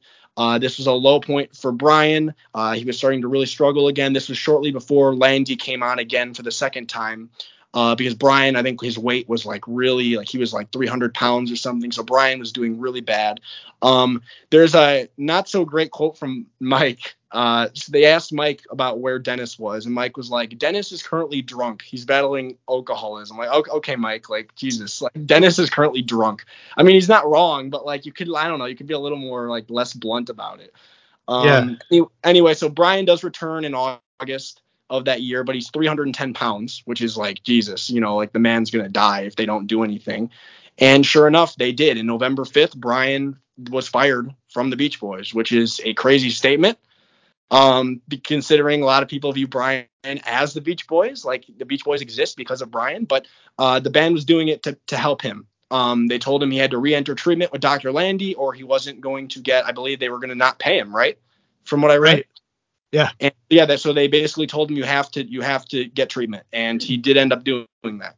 Um, for better or for worse. You know, obviously I would say Landy did save Brian's life, but he also messed it up in some ways. So um, he definitely uh, again uh, the band sounded better this year in 82 than they did previously with carl being back and they were starting to rehearse again but again still totally in the oldies period so uh, do you have anything to add guys Foskett didn't jeffrey jeff Foskett come in around this time i yes. think you're right yeah yeah yeah and uh, obviously you know he ended up being a staple not only of the beach boys touring band but also brian's band and uh, rest in peace i know he just recently passed away rest in peace yeah um uh, yeah, I think I think you pretty much said everything. I know Dennis by this point in time was like, oh really? yeah, Dennis Dennis was starting to yeah like appear even less frequently. Like they would have uh, who was the drummer? Was it Kowalski at this point or Figueroa? They had they had both. They had both. Okay. They had both. Yeah.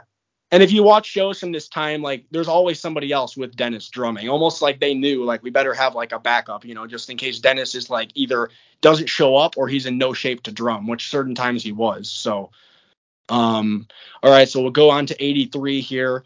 Uh, I just so wanted to mention one show in 1982 because this okay, is yeah. kind of like this year is kind of boring for me, but there was one thing that kind of sparked my interest when I was looking through the itinerary here. Um, there's a show at J.W. Little Stadium in London, Ontario, Canada. Um, it's with Del Shannon. They do his Runaway song, uh, which was popular around this time. They do this in concert. And also, uh, John Mellencamp was one of the openers. And uh, they told Mellencamp that he was only allowed to play for 30 minutes. And he got all upset after this. And he ended up uh, throwing the drum the drum set for the Beach Boys off stage along with all their monitors. And kind of threw like a tantrum in front of all the fans. But I just thought that was kind of funny. I saw that in the book. I was laughing at that. I was like, yeah. that's that's interesting. Um, all right. Uh, so I guess we'll move on to 83 then. Uh, so this is obviously uh, a pretty sad year for the Beach Boys because Dennis passes away at the end of the year. But before we get to that, um, so the band had a they were kind of put back obviously people knew about them at this point they were still touring selling tickets but um, they'd kind of been out of the spotlight for a little bit and then they were put back into the spotlight when this controversial controversial thing happened at the uh, so they normally would do the July 4th Washington D.C. show and in 1983 what happened was uh, they were banned from doing it uh, by the U.S. Secretary of the Interior which was James Watt at the time uh, he called them hard rock which is an interesting statement. It's like, have you ever heard the Beach Boys? Um, and he said uh, he basically said like they weren't gonna bring the right crowd, and he basically viewed it like he was like almost describing them like they were like Black Sabbath or like you know or like the Grateful Dead, and they were gonna bring in a bunch of drugs and stuff. Um, and uh, so then Ronald Reagan, who was a big Beach Boys fan, as was his wife, uh, he defended them and uh, this put the band back into the spotlight. It was like a big story. The Beach Boys were doing interviews about it, you know, and saying like how like you know we don't mean any, you know, we're just we're like America's band and we just want to make people happy and put on a good show. And uh, so they definitely were back into the spotlight at this point. Uh, James Watt, I think, apologized to them and kind of said like, you know, I messed up, I goofed on that. Um, and Reagan was giving him a hard time too about that. Um, and then I guess the only other thing I want to mention before the, talking about Dennis is um, there's a full show from this period on YouTube. Uh, it's the Kingdome show. It's in Seattle. It's from May hmm. of that year. Um, I think this was another one of those like video feed recordings where like they were showing that up on the screen somewhere. Um, and it's an interesting show. Um, you can see like some of the medleys they were doing and how they would do it. Um, they would really rush through a lot of the songs, and I think that's kind of because Dennis was like drumming really fast. Like it seems like Dennis is kind of out of control on this show. Like he's uh he's like, and also he doesn't look great either. Um, you can kind of see like visibly like Dennis is starting to kind of degrade. Like he just wasn't looking great. You could tell something was definitely up. Um, also, yeah. you mentioned you mentioned Runaway. Brian uh, sings Runaway during this show, and he's dancing very awkwardly during it, but it's pretty funny. Um, and uh, it's it's an interesting show. I wouldn't say it's like the band at their peak by any means. It's definitely there's definitely yeah. some moments. Um, also, I don't know why Mike Love was singing Imagine, but that didn't need to happen. Um, yeah. It's not like it, I just like I understand like yeah like you know Lennon had passed a few years before they were trying to do like a tribute, but like I don't know, it just comes off as very like corny to me. I don't know. Um, he was very but, nasal by this point. Very nasal. Yeah, so that's the that's the it other was, thing. Yeah, I forgot to mention. Yeah, Mike at this point nauseating, really nasally to the point where like yeah, it's almost like too much. And you hear that on like a couple years later on like Get You Back, he's in like full nasal mode, and it's just like my god.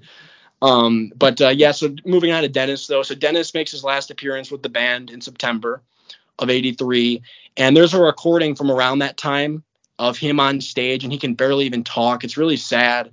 Um, he's like trying, he's like trying to thank the audience and stuff, and then he like sings like a line of "You Are So Beautiful," but like he can barely even sing. His voice is just gone, and um, uh, you know, if you're listening to this show, you probably know the story with with Dennis's uh, death and how he passed. Um, it's really really sad. He passed in December, and then shortly after that, the band issued a press conference where they, they talked about you know what had happened and what they were going to do going forward. But um, that's about it for '83 for me. Do you guys have anything to add?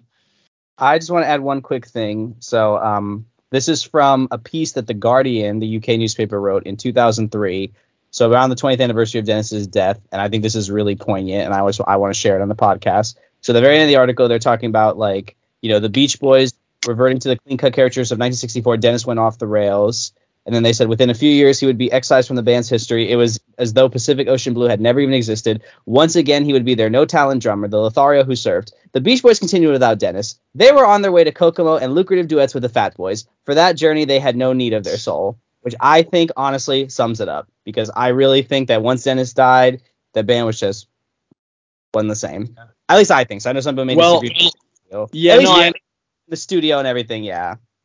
Yeah, I mean, yeah. I read I read a quote where where it basically said like everyone knew the band was going to go on because like Dennis like to them hadn't even been that much of a member the past year or so because you know he had been away for so long uh, having his own substance abuse issues and um, checking in and out of like rehab centers and stuff. So like he just wasn't really involved at that point. So I think everyone kind of knew they were going to go on but like again it just I don't know like yeah it does seem a little bit insensitive. Like I think they I think they only took like a couple months off I think and they were already back touring by like the spring of 84 um I think I wrote uh, one quote from the book for this year for 83 that I forgot to mention. Um, so at a show in September of 83, this was in Pennsylvania. Um, it says so these shows took place on Al's birthday, and Bruce dedicated Disney Girls to him. Uh, prior to playing it, he commented, "I think it's really great a guy can be in a band 21 years and grow up not being a drug addict in rock and roll or an alcoholic." and then Mike replied, "We can't all be Wilsons, can we?" And then it said something oh. like Carl was not. Uh, we never got a comment from Carl on how he felt about that statement, but um, you know, Mike is always going on about the Wilson brothers, that tainted Wilson blood, whatever that one quote was from him. so this year in 1983, they ended up doing the Fourth of July at Caesar's Boardwalk, which is kind mm-hmm. of like a beach location in uh, Atlantic City, New Jersey.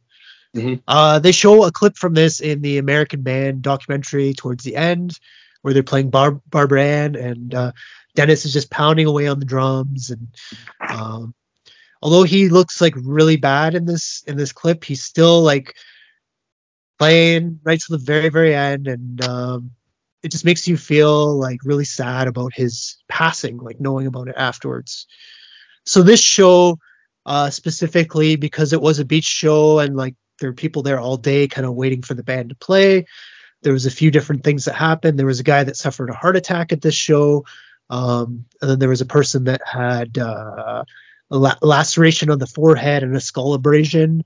Uh, 300 people were treated at two medical trailers on on site. So there was quite a few things going on at the show, and there was like a few different fights, but nobody was arrested. Um, but yeah, um, it ended up being like their last kind of Fourth of July altogether, and um, I believe the show was also recorded too. I don't. It was never broadcast, but it was uh, it was recorded. It's somewhere in the the band's archives. Mm. Um, I should also mention another show from '83, um, which was Dennis's last uh, concert. This was uh, L.A. County Fairgrounds, uh, Pomona, California, on September 26th. He played the most, if not the entire show, and then he showed up the next day and caused such a commotion with the band that he was banned from playing with the band again until he cleaned up his act. So by the time Dennis died, he wasn't even in the band. He was still mm-hmm. out of the mm-hmm. band again as as he had been in 1979. So I think this was part of uh, why he ended up dying um, because he was kind of looking for something, um, searching for something in his life to kind of like uh, to grasp onto. And when he went when he went to the water, um, he was actually going for stuff he had thrown overboard uh, of Karen Lamm's many many years earlier and he found like this old picture of him and Karen Lamm together, and like there's a bunch of different other like items he was ke- like kept diving down and going and bringing them back up and diving down and bringing them back up, and then one time he just dove down and he never came back up. That was it. That was the end. Yeah, told his. This is probably just Dennis like saying stuff, but I think he told his oldest son he had cancer at the time. I don't know about that. I think that was just Dennis being Dennis. But um, and which just want to say one thing that you said, Jake, was like you said it was kind of insensitive going without Dennis. See, the thing is, is like it's one thing, you know, firing Dennis and going on, that's fine. The Rolling Stones did that with Brian Jones, and they made some of their finest records afterwards. The mm-hmm. problem was that when you fired Dennis, I think that Dennis, even yes, I know he was going through stuff with, you know, with his cocaine and everything and alcohol, but like before, he was like one of the last vestiges of them like trying to do progressive stuff. You fired him, and it was like you guys just turned into the old exact that I guess you always wanted to be. That was the difference because the Stones fired Brian Jones and they made some of their best albums. Some people would argue they made better albums without Brian Jones. hmm Yeah, I mean, I know I said it was insensitive. I mean, I guess in a way though, like like we kind of said though, like um, you know, Dennis hadn't been really involved with the band much the past year or two, and I mean, I guess like uh, it, it, it you know, it would it would have made that much of a difference had they waited a few longer months. You know, honestly, it was probably better for the band mentally to maybe just get back to do playing because like you know, you think like if you're not playing, what are they doing? You know, probably just like, you know, with their families are sitting at home, you know, but like it probably was almost like a distraction in a way. I know like his death really affected Brian. Um, I'm sure it affected Carl a lot too, but like you could see Brian during the press conference how like hurt he was about it. It's really hard to watch, honestly. Um, but yeah, so yeah, that was obviously a tough year for them, tough way to end the year for them. Uh, so I don't have too much to say for the live band from like 84 up to like 89, 1990. Um, do you have anything to say, Justin, or any of you guys? Any concert stories? Just a couple quick ones. Um, obviously there was that one where they played with Jimmy Page and Ringo. Was that 84? That was 84, 80. I believe. Yeah. 84. Yeah. Uh, Live yeah. Aid, of course, was a big one that they did um, in 85. And then the only other one is uh, this is when Stamos starts coming to the picture and starts drumming for them on occasion. So we all love John Stamos, right? That's all I have to say about this era because I, I kind of like I'm like the rest of you. I kind of lose interest after here. And the Dennis died, yeah. Leaders start coming in soon, right? The cheerleaders came in at the early 90s, yeah. 19, I'd say 1990, 91. Yeah, I wrote I wrote on my list. I don't know if it's accurate, but I wrote like 1990ish for the cheerleaders. Yeah. From what I what yeah, I've read. We, have talked about this before, but like it, it was kind of like a Mike idea. Like from what I've read, Al wasn't big on it. Carl said he thought it was the most ridiculous thing he'd ever heard, but then he just kind of went with it. At this point, Carl, like by like the late 80s, Carl was kind of just accepting like the situation. Like okay, you know, like people want to hear the old hits. You know, like we're not gonna like at this point we're not gonna like do anything like super progressive, you know. So, um, which I understand, you know, it, it, had been such an exhausting battle trying to like, you know, keep the band moving in a progressive direction. The fans, a lot of the fans didn't want it. You know, after the endless summer thing, it became even more hard to do. So, I, I get it. I don't really blame Carl for like giving in to that. Um, also in 1989 they had a reunion tour with Chicago uh, which is kind of cool. There's I've seen some footage from that. Also, one quick thing I want to mention. I know we're going back quite a bit here, but uh, if anyone wants to see some cool footage of the band around that mid 70s period, uh, Billy Hinsche made a little mini documentary called On the Road with the Beach Boys, uh, and it's from 1974, and it's really interesting because it's like home video footage that Billy Hinsche shot on like this camera that he had, and you get to see like uh, some funny interactions with Dennis and Mike. There's that famous that if you if people in the community have probably seen it, the video of like Mike eating the banana and and Dennis like asking him his thoughts on like Jim Guercio and like some of the Beach Boys. Or no, Van Dyke Park. Van Dyke. yeah. Van Dyke, asks, yeah. he's like, tell me what you think of Van Dyke. And Mike's like, what do I think of him? He's like, yeah, tell me what you think. Do you think he's a, you know? And then Mike's like, I hope you're getting your rocks off. So it's really funny. Um, and then there's also like footage of them like just like doing like regular like touring stuff, like checking into hotels and getting on planes and stuff. So like you kind of see like that like it's like a that weird period where like they were starting to get like more popular again, but like not quite. Like they weren't quite to like that super high popularity they'd get to. So you kind of get to see the band, you know, what it was like touring with them, which is interesting. Um, they had one plane. Right, one plane. One right. plane. Yeah. At this point. Um, all right, so I guess going back to like the 90s though. So uh, so like 1992, like to just refresh on like what the backing band was looking like at this point. So you had Adrian Baker in the band in 92, uh, Ed Carter, uh, Billy Hinsche, Mike Kowalski, and Al Jardine's son, Matt Jardine, uh, was in the band around this time. Um, so that was the backing band around that period. Uh, 93 for me is a notable year because this is the year that um, the Good Vibrations box set came out. And what was notable about that was that the band started doing some rare songs during the set lists for certain shows. Not all the shows that year, but like in like the fall specifically, I think they were doing some some deeper cuts just to like promote the album, the uh, I mean the box set. So they did songs like "Take a Load Off Your Feet." Um, they did "Vegetables" live. Uh, they were doing some more Pet Sounds tracks like Caroline No and, and I think You Still Believe in Me. Uh, All This Is That they did, which like if I was there, I would have been thrilled by that. Like, you know, not knowing that they're going to do some deep cuts and then they play that, yeah. I would have been like, oh my God. Um, yeah. so uh, yeah, really cool that they were doing that. Um, what are you guys' thoughts on that? Have you guys heard any of those like recordings of them doing the, yeah. the around that time? I wish that I could have gone to one of those shows because I was live at that point, and uh, I remember I think I told you guys in our chat that we have um, that at that point when that box set came out, I couldn't afford it because I was just a kid and my parents there's no way they were to spend over a hundred dollars in one go like that. So I tried to kind of like gather all all the information I could about this box set and like all the different like shows they were performing and stuff. Like I'd go look through magazines and stuff, and you'd kind of read, oh, they're performing this song at this show, and oh, they're bringing out this song and this, and it's just like, oh my god, I wish they could come to Toronto and like I could uh, go see them, but they never. I don't think they came that year, so I actually never got to see that, unfortunately. Yeah, well, yeah, I would have loved to have seen that. Obviously, you know, I was like years before I was born. That was like nine or ten years before I was, or yeah, eight or nine years before I was born. But yeah, that would have been really cool to see. Um, one show that I wrote from uh, November 21st of that year. Uh, I didn't even know they had done these songs live, like ever, um, until I read this. But apparently they did. I don't think there's any recordings of it that exist, but it's mentioned in the uh, Beach Boys in Concert book, which is like a very well researched book. So I do trust yeah. it. Uh, it yeah. said that in November 21st in Valley Forge, they played It's Over Now. The Night Was So Young. Uh, I just wasn't made for these times, which I think they'd done before, and you still believe in me. Uh, so I thought it was really interesting. Like I would love to have heard like it's over it's now, over especially now. Night yeah. was so young live. Like that would have been like so cool to hear. Yeah.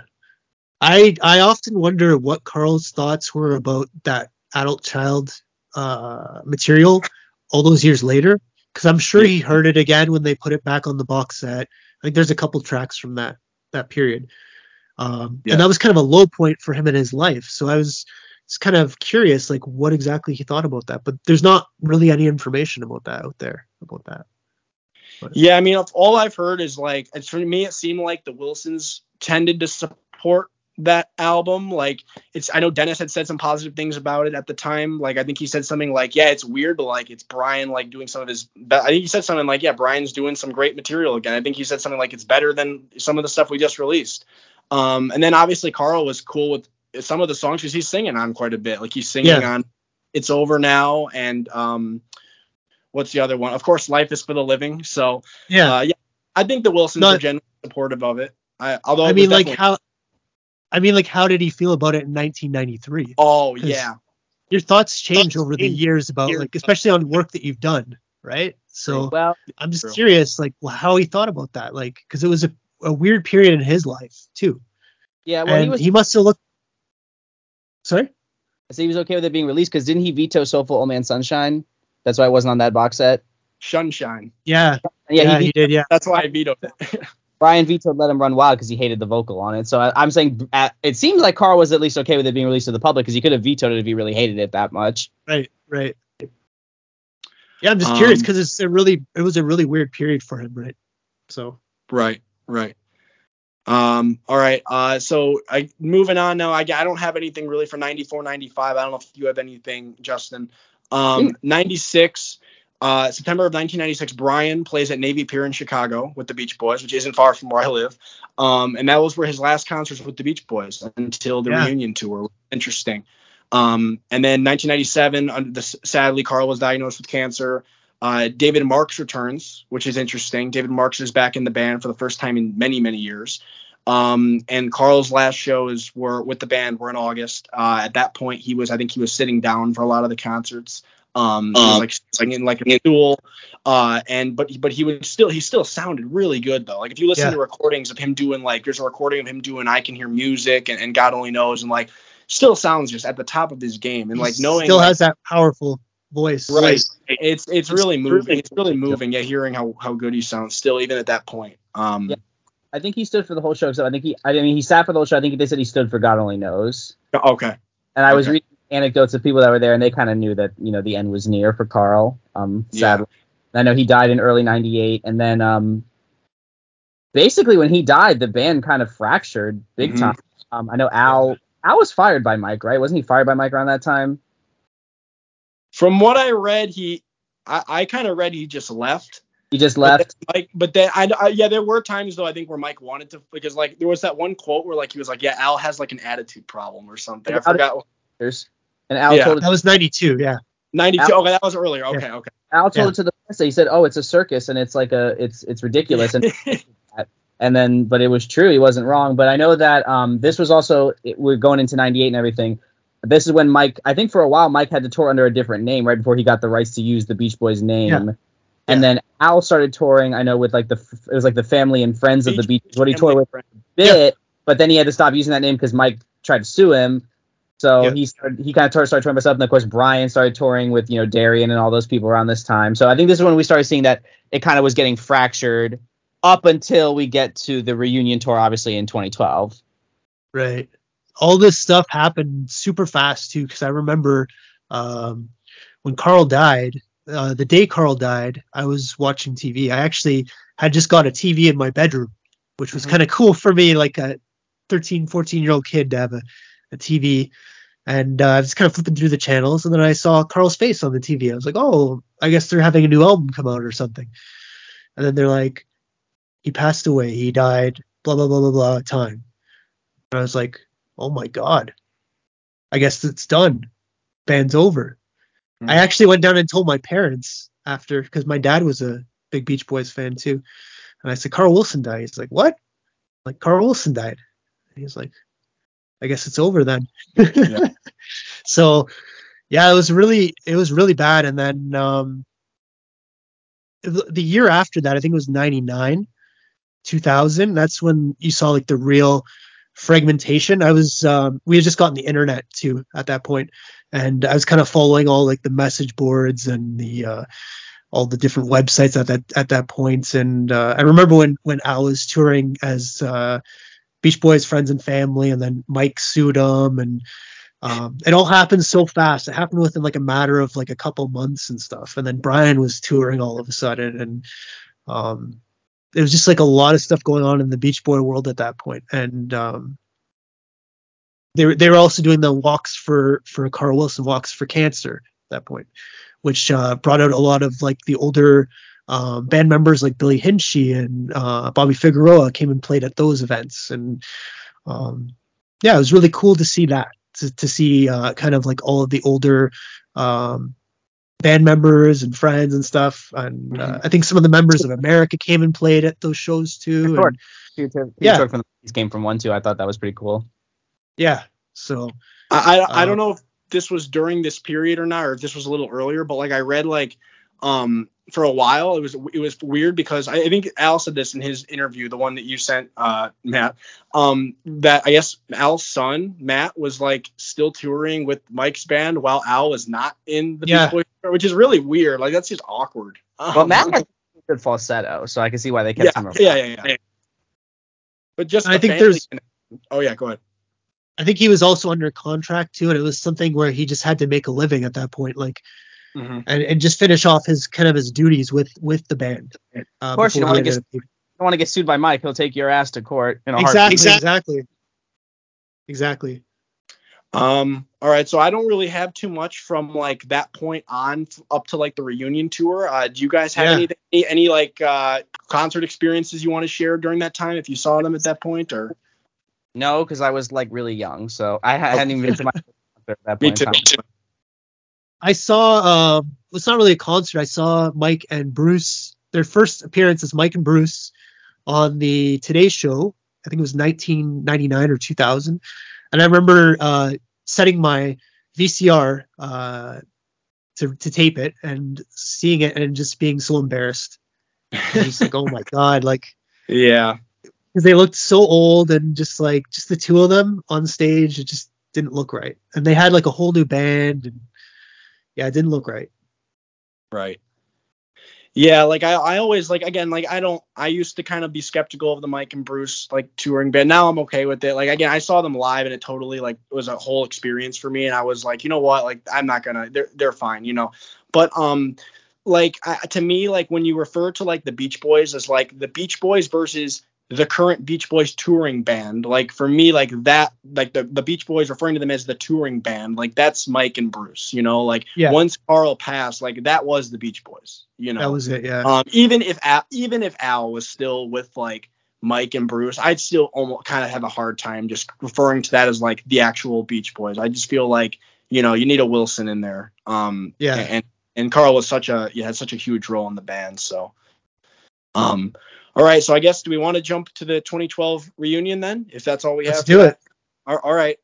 Um, so the 2012 reunion is really interesting uh, because the Beach Boys were doing. I know Reilly, you can elaborate on some of this stuff. I know you're you're into this uh, period, um, but the Beach Boys were doing these really long set lists, uh, which was really cool. They were doing uh, the hits, they were doing deep cuts, um, and this was a big tour that um, had kind of been in the making. I think the Beach Boys had been getting together a little bit. I think before this, um, like Brian had like reconnected with them and stuff. And uh, yeah, this this tour they went across the U.S. and I think it, outside the U.S. too, right? Was it out, outside the U.S. as well? Um, yeah, so they did a bunch of shows though, uh, cool set lists like I mentioned, um, and uh, it's really cool to see. They did that really nice tribute to uh, Carl and Dennis, where they would put Carl up on the screen and he would sing God Only Knows while like the band, you know, would provide the backing. And then they did the same thing with Dennis singing Forever, which is like really moving. Um, I'll always regret that I didn't have the chance to see uh, the, one of those shows. I was still pretty young at the time. I would have been only like 11. Um, so I wasn't like that into music at all at that point. So I just, it never was something that really interested me. Um, but I would have loved to have seen that. Uh, just the amazing set lists they were doing, uh, seeing all the, the, you know, their living members on stage. Uh, you had David Marks with them as well again, which is really cool. So, um, uh, d- didn't uh, Justin? Didn't you see this this tour once? You said you want to I talk did, about yeah, that? I did, yeah. Yeah, so I saw them in Toronto uh, when they came and played at uh, Budweiser Stage. It used to be called Molson Amphitheater, but they called it Budweiser Stage at that point. Mhm. And it's right off of Lake Ontario, so you can see the lake right from the venue. And I remember the sun setting. It was such a beautiful night, and uh, I was with my parents. My parents were with me, and um, I remember texting the the girl I was going out with at the time and telling her how, how excited I was, and I held up the phone and like and recorded some of the songs for her and sent them to her, and um, yeah, it was just a great night, and they played a lot of deep cuts, like all this is that. Um, I wish I still had those pictures and video, but uh, like I got, like I told you guys, I was on another computer that I didn't back up, and uh, it went haywire that computer. So unfortunately, I don't have those pictures, but I still have the memories. and uh, yeah, it was just a, it was a great show, and uh, I, I thought that the tributes to Dennis and Carl were very very uh, tasteful, and um, it's a shame that neither one of them was there to uh, experience it, but uh, unfortunately that's the way life is. Um, but yeah, I wish that they could have continued uh, touring together because I think that even with Brian in the mix, like that would have created more of a uh, like actually the Beach Boys. Right. It felt like legitimate. Like that was a little like, bit more, yeah. Right, right. The fact that, and then and again, it's amazing that that even happened because you know everything the band had gone through. You know, you had like lawsuits and, and people suing each other with like Mike and Al. You know, and then obviously Brian had some history Right. with Mike and stuff. So the fact that like they were able to actually make that happen, and again, like they were all you know like up there in age, even at that point. You know, they were all like in their Yeah. 70s. So the fact that they were able to come together again and make that happen and and do so many shows uh, with these long set lists and that only kept getting longer. It seems like from what I've read, they kept adding songs Yeah. and stuff. But it's really cool that that that that happened, and uh, I'm glad that there's a lot of like videos of it online you can watch to kind of experience if you it. weren't able to in person. Um, what do we think of the uh, the 2012 like the album that they put out with that like the the reunion album? Not not that's why God made the radio, but the live one. Oh, the live. Isn't that was that? I actually never listened to that. Is that the one that they put auto tune on or no? Yeah, it's on there, but it is on there. Okay, because I have the Blu-ray, and I, I just didn't know if like the, the it might be like the similar thing. Yeah, because I think I remember reading that there was a lot of auto tune on there. So the auto tune uh, was actually at the shows too. Like when you went to see the show, Oh, really? they had auto tune auto tune on the vocals too. Yeah. I wonder whose idea Like that it- was. It wasn't as apparent as it is like on the recordings, but like it was there. Um, but I must say though, um, Jeff Foskett really um, pushed those shows along really well. Like he was like a main guy. Even my mom like mentioned like that guy can sing really well, and she was talking to Yeah. Jeff Foskett. She doesn't even know about music. If you watch the Grammys performance, because they performed at the Grammys that year for the 50th anniversary, and you could tell Foskett is carrying a lot of those falsettos and the harmonies. Like, um, yeah, they performed. I know they performed at the Grammys that year in 2012 for the 50th, and then I know they brought out Maroon 5 and Foster the People. I could do without them, but it was nice to see like the whole band with like Foskett and all that. And yeah, Yeah, Foskett yeah. is definitely very sorely missed. Yeah. yeah. yeah. What do you uh, think of that album, Reilly? It was really good. I, I like I really I mean I could kind of do without some of the auto tune, but I mean it doesn't bother me too much. I don't think it's very I don't think it's like super apparent where it bothers you. Mhm. Um I definitely like the focus on the members of the band compared to like a lot of some of the other stuff, live stuff. Like I mean a lot of especially now when you like think of the live band. I mean I'm more there to see Jeff Foskett kind of people, even though Jeff Foskett isn't with us anymore. But I really like the focus on the band. How I mean David Mark's my guy. He's playing lead guitar. He's doing all the guitar solos, and he's finally gotten getting his time in the spotlight. He got to sing "Get You Back." I thought he did a pretty decent job.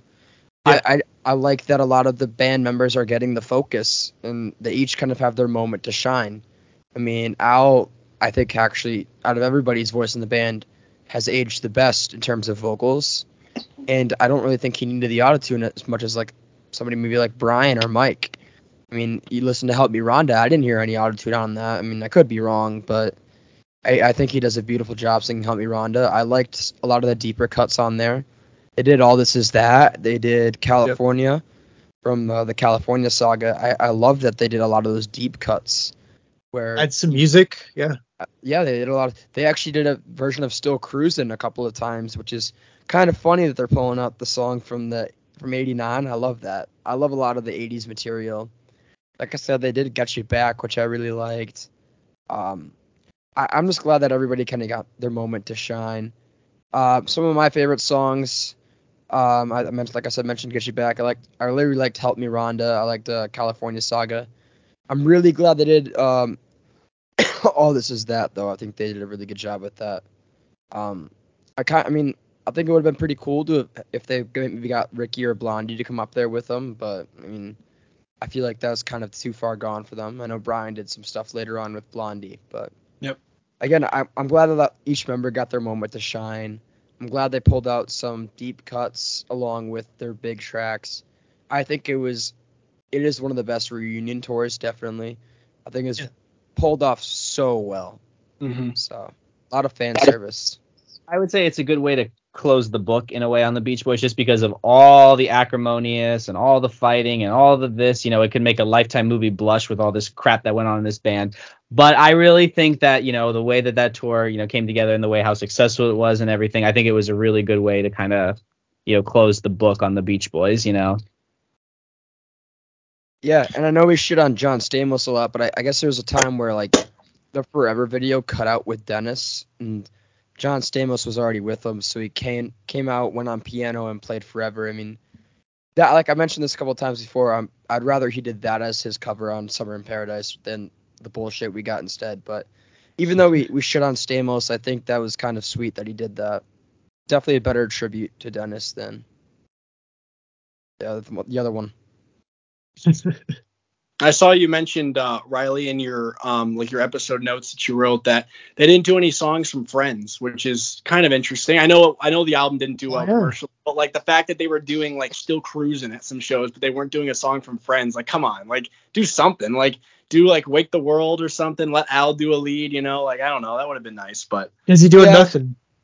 Yeah. Oh yeah, cool. Yeah, because Brian's I, done that song live solo before, so. Yeah. I I I I don't understand why they didn't do any Friends songs. Maybe, maybe because they're generally too short. Um, I mean, I really would have loved Wake the World, and I guess yeah. too short isn't really an excuse because they did 409 and that song's a minute and a half. But uh, there there is a noticeable lack of like deeper, sadder songs from Brian's catalog. There's not there's no Till I Die. They didn't do Surfs Up. They didn't really do besides Hero and Villains and Good Vibrations. They didn't do anything from Smile. And part of me wonders if maybe that would have caused Brian some like trauma or something. Because I know they had to really incorporate a lot of Brian's needs for him to join the band. Like they had Darian with them. So I'm kind of curious if maybe that's kind of more the reason why they did do some a lot of those songs. Yeah, I mean, I kind of view it like it would have been kind of like depressed because this is supposed to be like a very uplifting thing you know like the beach boys are back together so i feel like doing a song like till i die would have been kind of depressing and just yeah. awkward because everyone's there to have a good time you know like a lot of people there were probably like you know ca- there probably were a lot of casual beach boys fans there you know so to like yeah do a song like that it would have been like a bit not to use mike's stupid quote but like it would have been a bit of a downer you know like it would have been like yeah. you're having really fun night of songs and then till i die comes on you know or like a day in the life of a tree. Like imagine how awkward that would have been to be doing yeah. that show. But um and i think with the smile tracks like I- i'm not too surprised that they didn't include them. Again i think they're kind of catering to like they knew there were a lot of casual fans there too.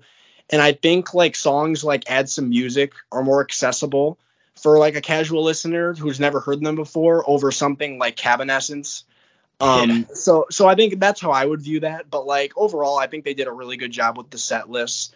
Uh, I think I would have liked to see something from Love You. That would have been cool. To like the night was so young. Roller skating child. oh God, them doing that at that age would have been funny. From, that would have been uh, funny. Actually, they put Johnny Carson.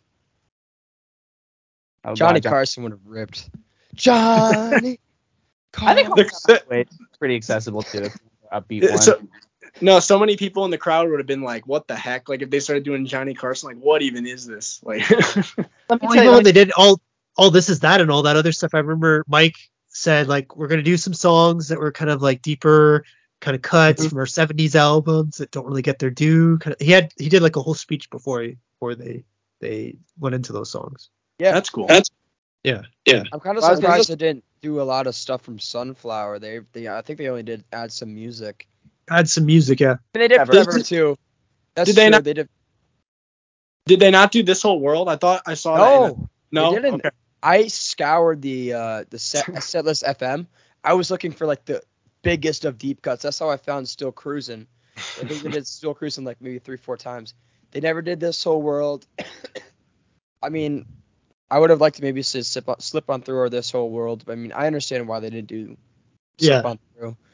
Yeah. But no, know all I want to do, but I feel like that song didn't really become popular, or at least in the fan base, until maybe after the tour when it started to become realized as an influence for shoegaze.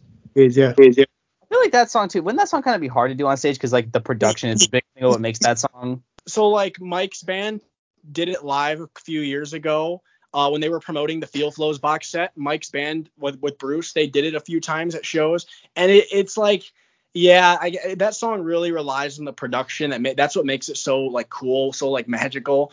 Um, without the production, it does kind of sound how Brian described it. It kind of sounds a little bland. Uh, but like with that production and, and like the beautiful harmonies and everything, it's it, it really works. Um, but you know, I understand why they why they didn't do that song. But it would have been cool anyway, you know, just to see like that kind of a deep cut being played. Um, yeah also one other thing before uh, we we can talk a little bit about um, Mike and Bruce's current band if we want to, and also share some of our own concert experiences. But uh, one thing I also wanted to mention too, like in referring to like you know like the songs that they selected, like I saw I saw Al Jardine with his band last summer, um, and they did a couple deep cuts, you know, like in their in their set list, and one of the songs they did was Surfs Up, and oh. like I God, I felt like the only person there that was excited that they were doing Surfs Up. Like I was like when they said we're gonna do Surfs Up, because I didn't look up the track list. I didn't know like what song yeah. Alan does. I didn't want to spoil it for me.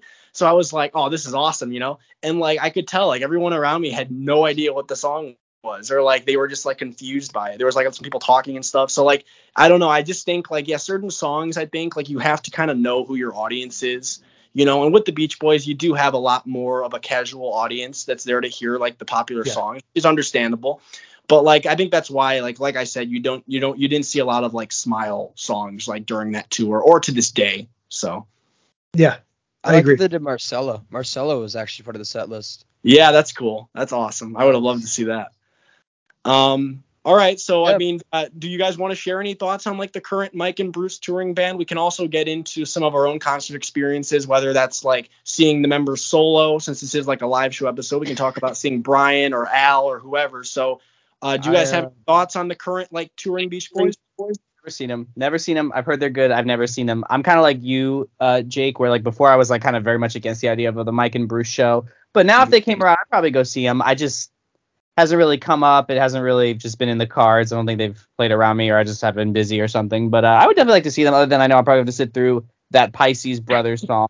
And the other is, um, does Mike still make that stupid quip about surfer they them or whatever? I'm not sure. I don't. I saw him uh, actually in November.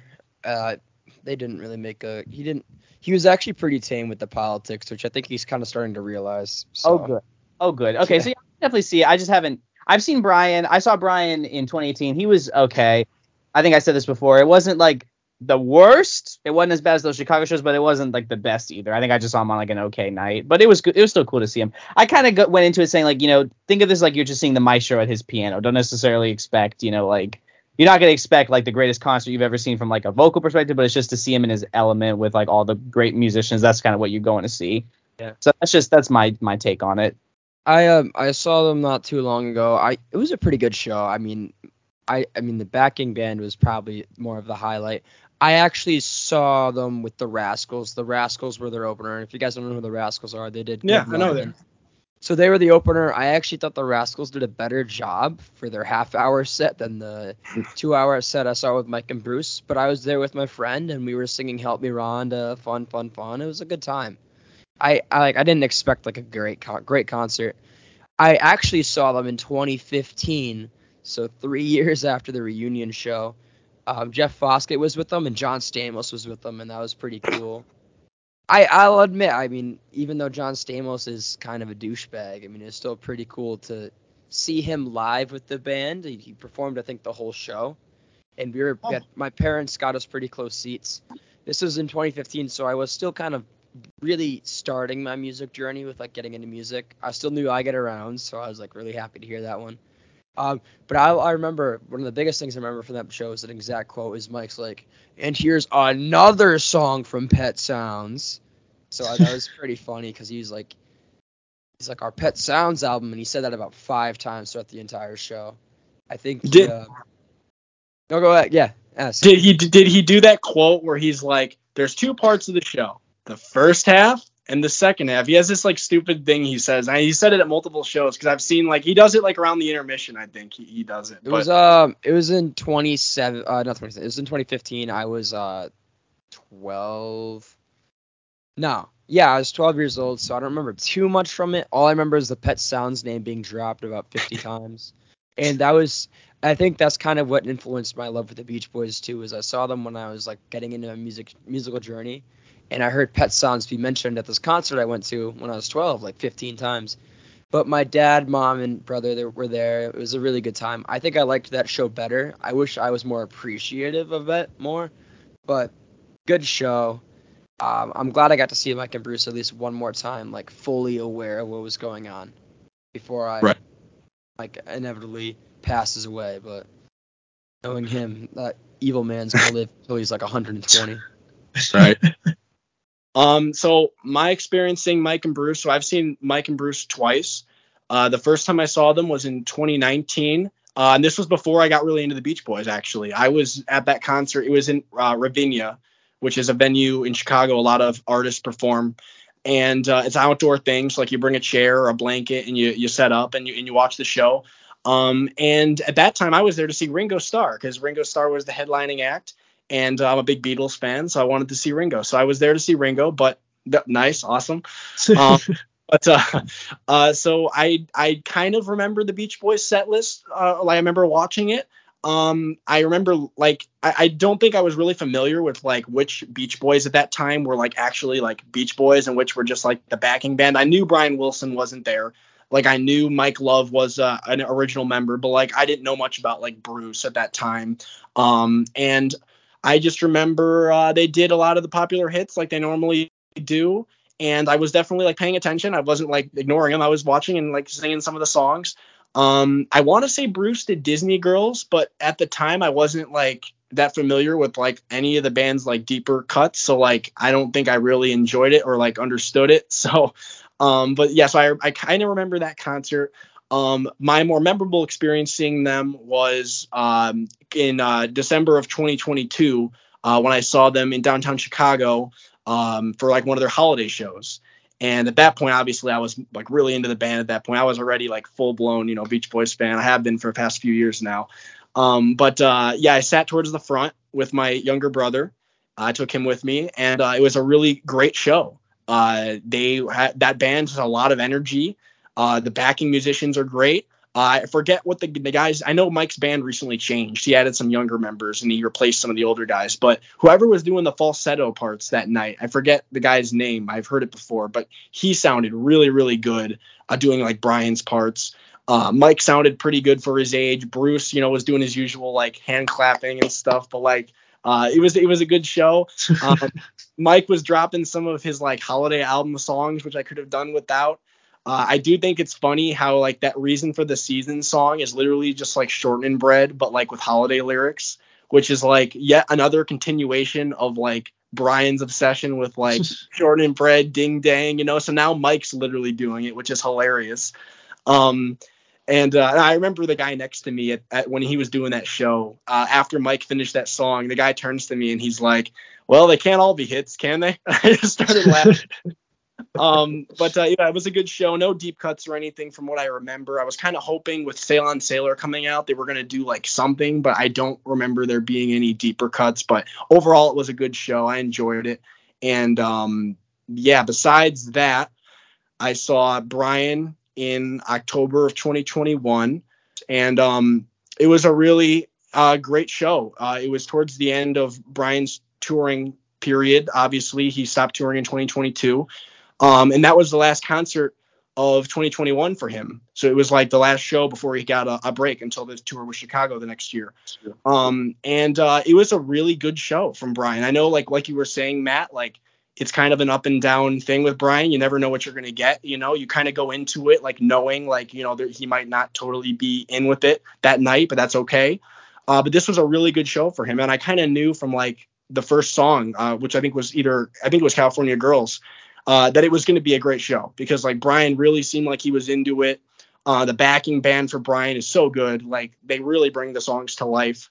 Um, and they really, again, like, you know, Brian's not always the most active in his own shows, but like that backing band is so good. Matt Jardine is so good with like his vocals. Al still does great on stage. Um, and it was just a really cool experience. And uh, they did do some really cool deep cuts. They did um, uh, add some music, which was awesome. I was really happy to get to see that live. And Brian, I believe, sang the bridge, like the music when you're alone part, which was really cool.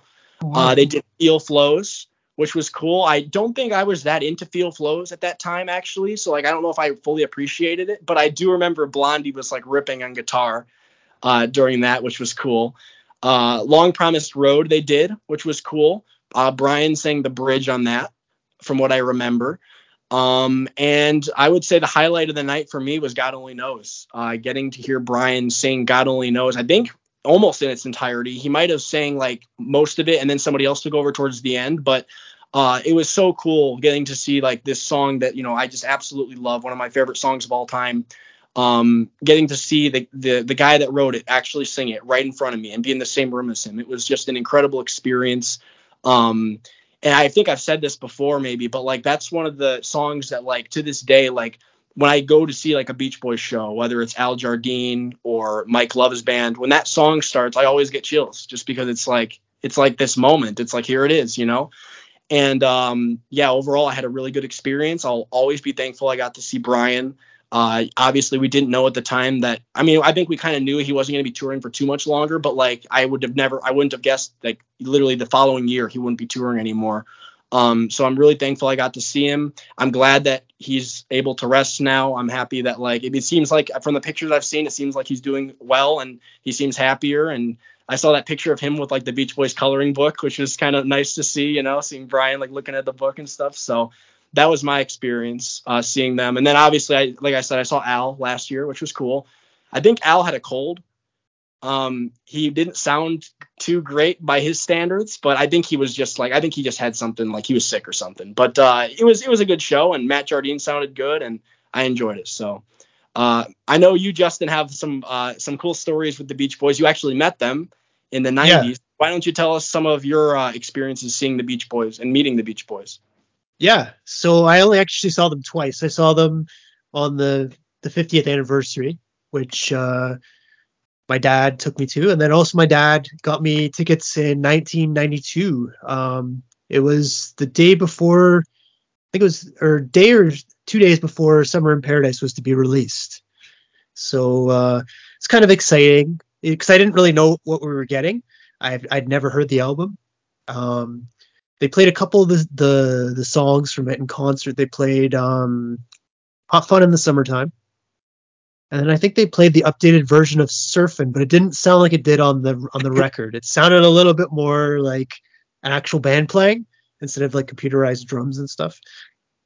But uh, yeah, it was the '92 show was phenomenal. Um, it was Carl, Al, and Mike, no Brian or Bruce. Um, and then Adrian Baker was there, Billy Hinsche, Ed Carter, uh, Matt Jardine, I feel like I'm missing somebody.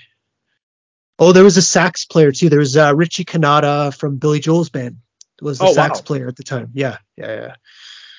I think that was it. And um, they put on a great show. The only downside was the cheerleaders, like uh, Matt says at the time. They that was the first song. It was um, California Girls. They came out and they did the, the cheerleaders and everything, and then that was it after that. And um, they played I Can Hear Music, um, Darlin', What else did they play? Um, the the encore was uh, Wipeout. Uh, Billy Hinsche actually put on sunglasses and rapped the the Wipeout, the rap or whatever. Are you serious? Yeah, yeah, yeah. oh my god. Yeah, it was uh, it's quite something oh. to see. But uh, they did they ended up doing two shows that day. I did we went to the afternoon show and then there was an evening show. Anyways, uh, it it was in um, Canada's Wonderland, which is like this big, like kind of amusement park. Yeah, I've heard of um, it. It's kind of north of where I live. I live in like downtown Toronto. It's kind of a north in Vaughan. It's kind of like in the middle of nowhere. There's like a lot of like fields and like grass and stuff around.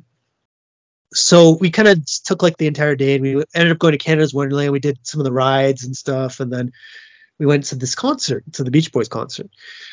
And then uh, that was to like three or four o'clock in the afternoon. And then after that, my dad's just like, oh, why don't we just walk around for a bit?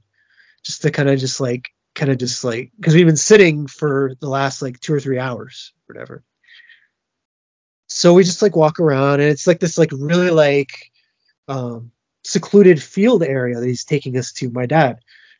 And um, he's like, "Wow, look over there!" And then and then we see the band sitting at these two tables eating sandwiches by the trailers. You know, like they have like the trailers in the back and behind the mm-hmm. the uh, the the the venue, but because this venue is like an open, it's like an open field basically. It doesn't exist anymore, but it, it uh, at the time it was like kind of like an open field. And then uh, my dad's like, "Oh, I wonder if we can go over there and like talk to them or whatever." And then he got their attention somehow. He's like whistling and like doing this with his hands. And then they, they told us to come over like this. So we we go over and um, my dad starts talking with Carl about the 60s, and then I was with my mom and my my brother, and we were talking with Alan, Mike, and some of the other members of the band, and that's when I was kind of telling them about Sunflower. Sunflower is one of my favorite albums at the time. They're like, "Oh, I haven't, haven't heard about that in years." That album, kind of thing, and um, they were just surprised that I was just such a young fan that knew so much about them, and especially in those days because there wasn't a lot of there wasn't any internet or anything. Every, everything I had to kind of like read in books or like obtain like the albums and like actually read the, liner notes and that kind of stuff. So yeah, it was it was a really fun experience, and I still remember looking up at Carl and seeing his blue eyes, and yeah, it was just it was so cool. And like at that time, you didn't think that that he would pass so soon like that. And like I mentioned, like when I saw his face on TV and I thought like, oh, we're getting a new album finally, like after Summer in Paradise, because that was such a letdown that album. And another funny thing about that album is uh, after they mentioned Mike mentioned it in concert, oh, we're coming out with this new album, Summer in Paradise. Here are some songs from it. Of course, the next day I like bothered my parents. Oh, can we go to the mall and like see if this new album's out yet? So we ended up going to the mall and we went to this place called um, Sunrise Records, which is kind of was like a big store in Canada at the time and um, of course there's like no promotion or anything about this album. Nobody knows anything about it. And you like ask anybody in the store they're like what? What what beach boys i have no idea. I had to go to the back like where all the tapes were lined up and look be- through the bees and then i found it and they had one copy. That was it. And at that time i remember it was like 9.99 for the cassette. Yeah and then uh we put ended up putting it in the car on the way home and hot fun. I remember that, and then it's like, oh my god, one of those drums? Because it sa- it sounded dated even at that point. As I've mentioned, like um, Nirvana had come out by that point, and like smells like Teen Spirit, and like you hear like these like computerized drums and stuff that sounded out of like 1988. It it didn't sound right. So that was kind of a letdown that album. And then and then after that, you know, you kept it playing, right? And then surfing came on, and you guys were probably like, Jesus, like what did we buy? Or like, is there something wrong with our tape or something? You know, like, my my uh my dad actually liked it at the at that time. Really? Yeah. yeah. Wow. But yeah, I, I, felt there was something off with it because I remember even looking through the liner notes and I'm like, there's no mention of Brian Wilson anywhere here. There's there's nothing. There's no no not even a mention of his name at all anywhere yeah, I mean it's it's one of those albums. Like again, I think people hate on it just because it's fun to hate on it. Like yeah, it's it's rough, obviously, but like there it has its you know it has its charm. It does. Like, it does. Moment on it. Like I think I, I mentioned like I kind of like like the cover of like Under the Boardwalk. I like Carl's vocal. I know the production's cheesy, but like I like Carl's vocal. Um, trying to think what else I like on there. Uh, Lahaina Aloha is great. Like that's like actually like a genuinely like good song. Like I actually like that a lot. Uh, Still Surfing's kind of fun. Um, you know, it's it's not the worst thing. It's just like you said, that the production is just like my god, like the drums, like Jesus. It's the it's really the it's, drums. It the drums remind me of I have this uh, drum machine. It's uh, Alesis Alesis SR16. It reminds me so much of this drum machine. I'm sure they use the same one for this, but it sounds exactly like it. And it, the, the, same thing with the Crocodile Rock um, uh, cover that they did. It has that that roll in the beginning. It sounds so much like this machine, but uh, yeah, just it sounds so cheesy. I think also too, like you know, keep in mind we're big fans, so we we can uh, we can apologize for a lot of stuff. If you are not a big fan of this group, or if you are like more like you only like the more critically acclaimed stuff, you put this on and you think you have Beach Boys on the cover and you think this is probably one of the biggest, I would say, dichotomies between the best of the catalog and the worst. I mean, for a band of this stature, let's be honest, it's pretty fucking bad. It is. It's like you know if it came from a band that maybe wasn't as good, we probably you know, but like it's like we can apologize for a lot, but I can see why like the people, the average reviewer and the average person hated it because it's yeah. it's rough. It's very rough. See, but I think that's the fun thing with the Beach Boys is that like the discography is like so all over the place. Like with like a band like the Beatles, or you know, like people are like like there's people that are just like everything's good, you know, like we love everything, you yeah. know, like there's and then like us, we're just like, yeah, they released some crap, but like we like it anyway. Like it's just it's just funny, you know. Like and then as you and listen, then, you go to appreciate you go, those albums. Those like and you you guys know I kind of like MIU now. I used to not care for it, but now I kind of yeah. like it. Uh, yeah, yeah. like keeping the summer alive. There's some charm in it that I that I do enjoy some songs. Would I ever put it on for somebody? No, but like there's songs in there I personally like. So like I think that's kind of a fun thing with their discography have to admit it can be it can be hard for people to get into the group because of that because you have to be careful with what you're recommending. Like the nice thing about the Beatles, the Beatles is super easy to say start at the beginning, go on, or like the Velvet Underground or something that like has like a pretty spotless discography. I think Nirvana would be another one too. Their discography they only had three albums, but you know hey they were all good. Right. You know like it can be hard with the Beach Boys because like I would never recommend to somebody start at the beginning and go on. No no no no no. You have no, to recommend. Yeah. Yeah.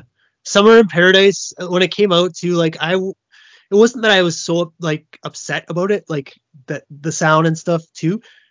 It was more like um, I was waiting for the next album because at that point they were actually like releasing albums like fairly frequently. You're mm-hmm. kind of thinking, okay, this album sucks. In a couple years, they'll release another album and it might be good, you know. But then you didn't realize that that's kind of the last one, you know. It's crazy that like that cover of Forever on there was the last again not counting stars and stripes. That was their last like note of music for like decades. Like jesus like my god. Yeah. Well still cruise still cruising had come out just a few years prior to that. I was a fan even then when still cruising came out. I remember getting the cassette for that too. And um that was a little bit of a letdown too because it had the older tracks but at least it had some good songs on the the first side which was um somewhere near japan was a great song it had uh, what else? Did it have? Make it car. big. In my in car, my, yeah. I'd like to hear them do Make It Big live. I don't think they ever did, but I would have liked to have heard them try it. Like to have like Make It Big? Little... No, they, did, they yeah, never did it. No. Like Someone on Discogs called that album "Summer in" or uh, "Somewhere Near Japan" plus nine bonus tracks on Discogs, which I thought was really funny. Kokomo. yeah. Kokomo, well, yeah. People hate Kokomo, so it depends on who you ask. Kokomo slaps. It was. On, it always shows up on those lists of like worst songs ever, which I don't it's, think is bad, but it's because oh. it's because of you know it's from the. I mean, you know what's always on. It's always the same stuff on that list. We built this city. My heart yeah. will go on. Blah blah blah blah. You know. I I like I I looked at the chord structure for Kokomo and I because I was trying to learn on guitar for whatever reason.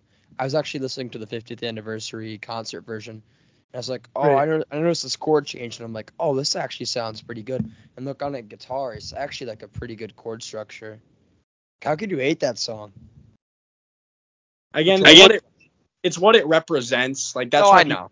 like it's like it's like it's exactly like what you mentioned, Matt. With we built this city. Like is the song itself bad? No, it's just like people just don't like that. Like that used to be Jefferson Airplane, and it's like this is what they are now, and it's just like you know. But again, it's one of those things where like I feel like I think I said this before with Kokomo. Like I feel like if you're hating on it, you're just like hating on like fun. Like just accept it for what it is. Like, yes, we, we know it's not something like it's not something like Pet Sounds. It's not something like from any of those amazing albums that they made. But for what it is, which is an 80s cheesy movie track, it's fine. Like, it's fun. I like it. So yeah, yeah. I think with that, probably a good note to end on. All right. So yeah, thank you everybody for listening to this sixth episode of Good Timin'. I hope you enjoyed the show. I uh, had a great time doing both of these live show episodes with you guys. Uh, it was really interesting hearing all of your different uh, facts and opinions and stories about all the live shows. It was a lot of fun talking about it. Um, as we all know, this band has a really crazy history, and I'm sure that there's plenty of things that we didn't even get to on this show, but uh, I feel like we covered quite a bit, and I hope that everybody listening uh, feels satisfied. So, uh, as always, if you like this podcast and want to hear more, feel free to subscribe or follow wherever you're listening. Uh, we greatly appreciate the support as it motivates us to make more episodes in the future. Uh, also, as a reminder, the podcast is now available on both Spotify and Apple Podcasts. So uh, there's now more ways than ever to listen and keep up with the show. So uh, thank you again for listening. We really appreciate it, and we hope to see you next time. Bye bye.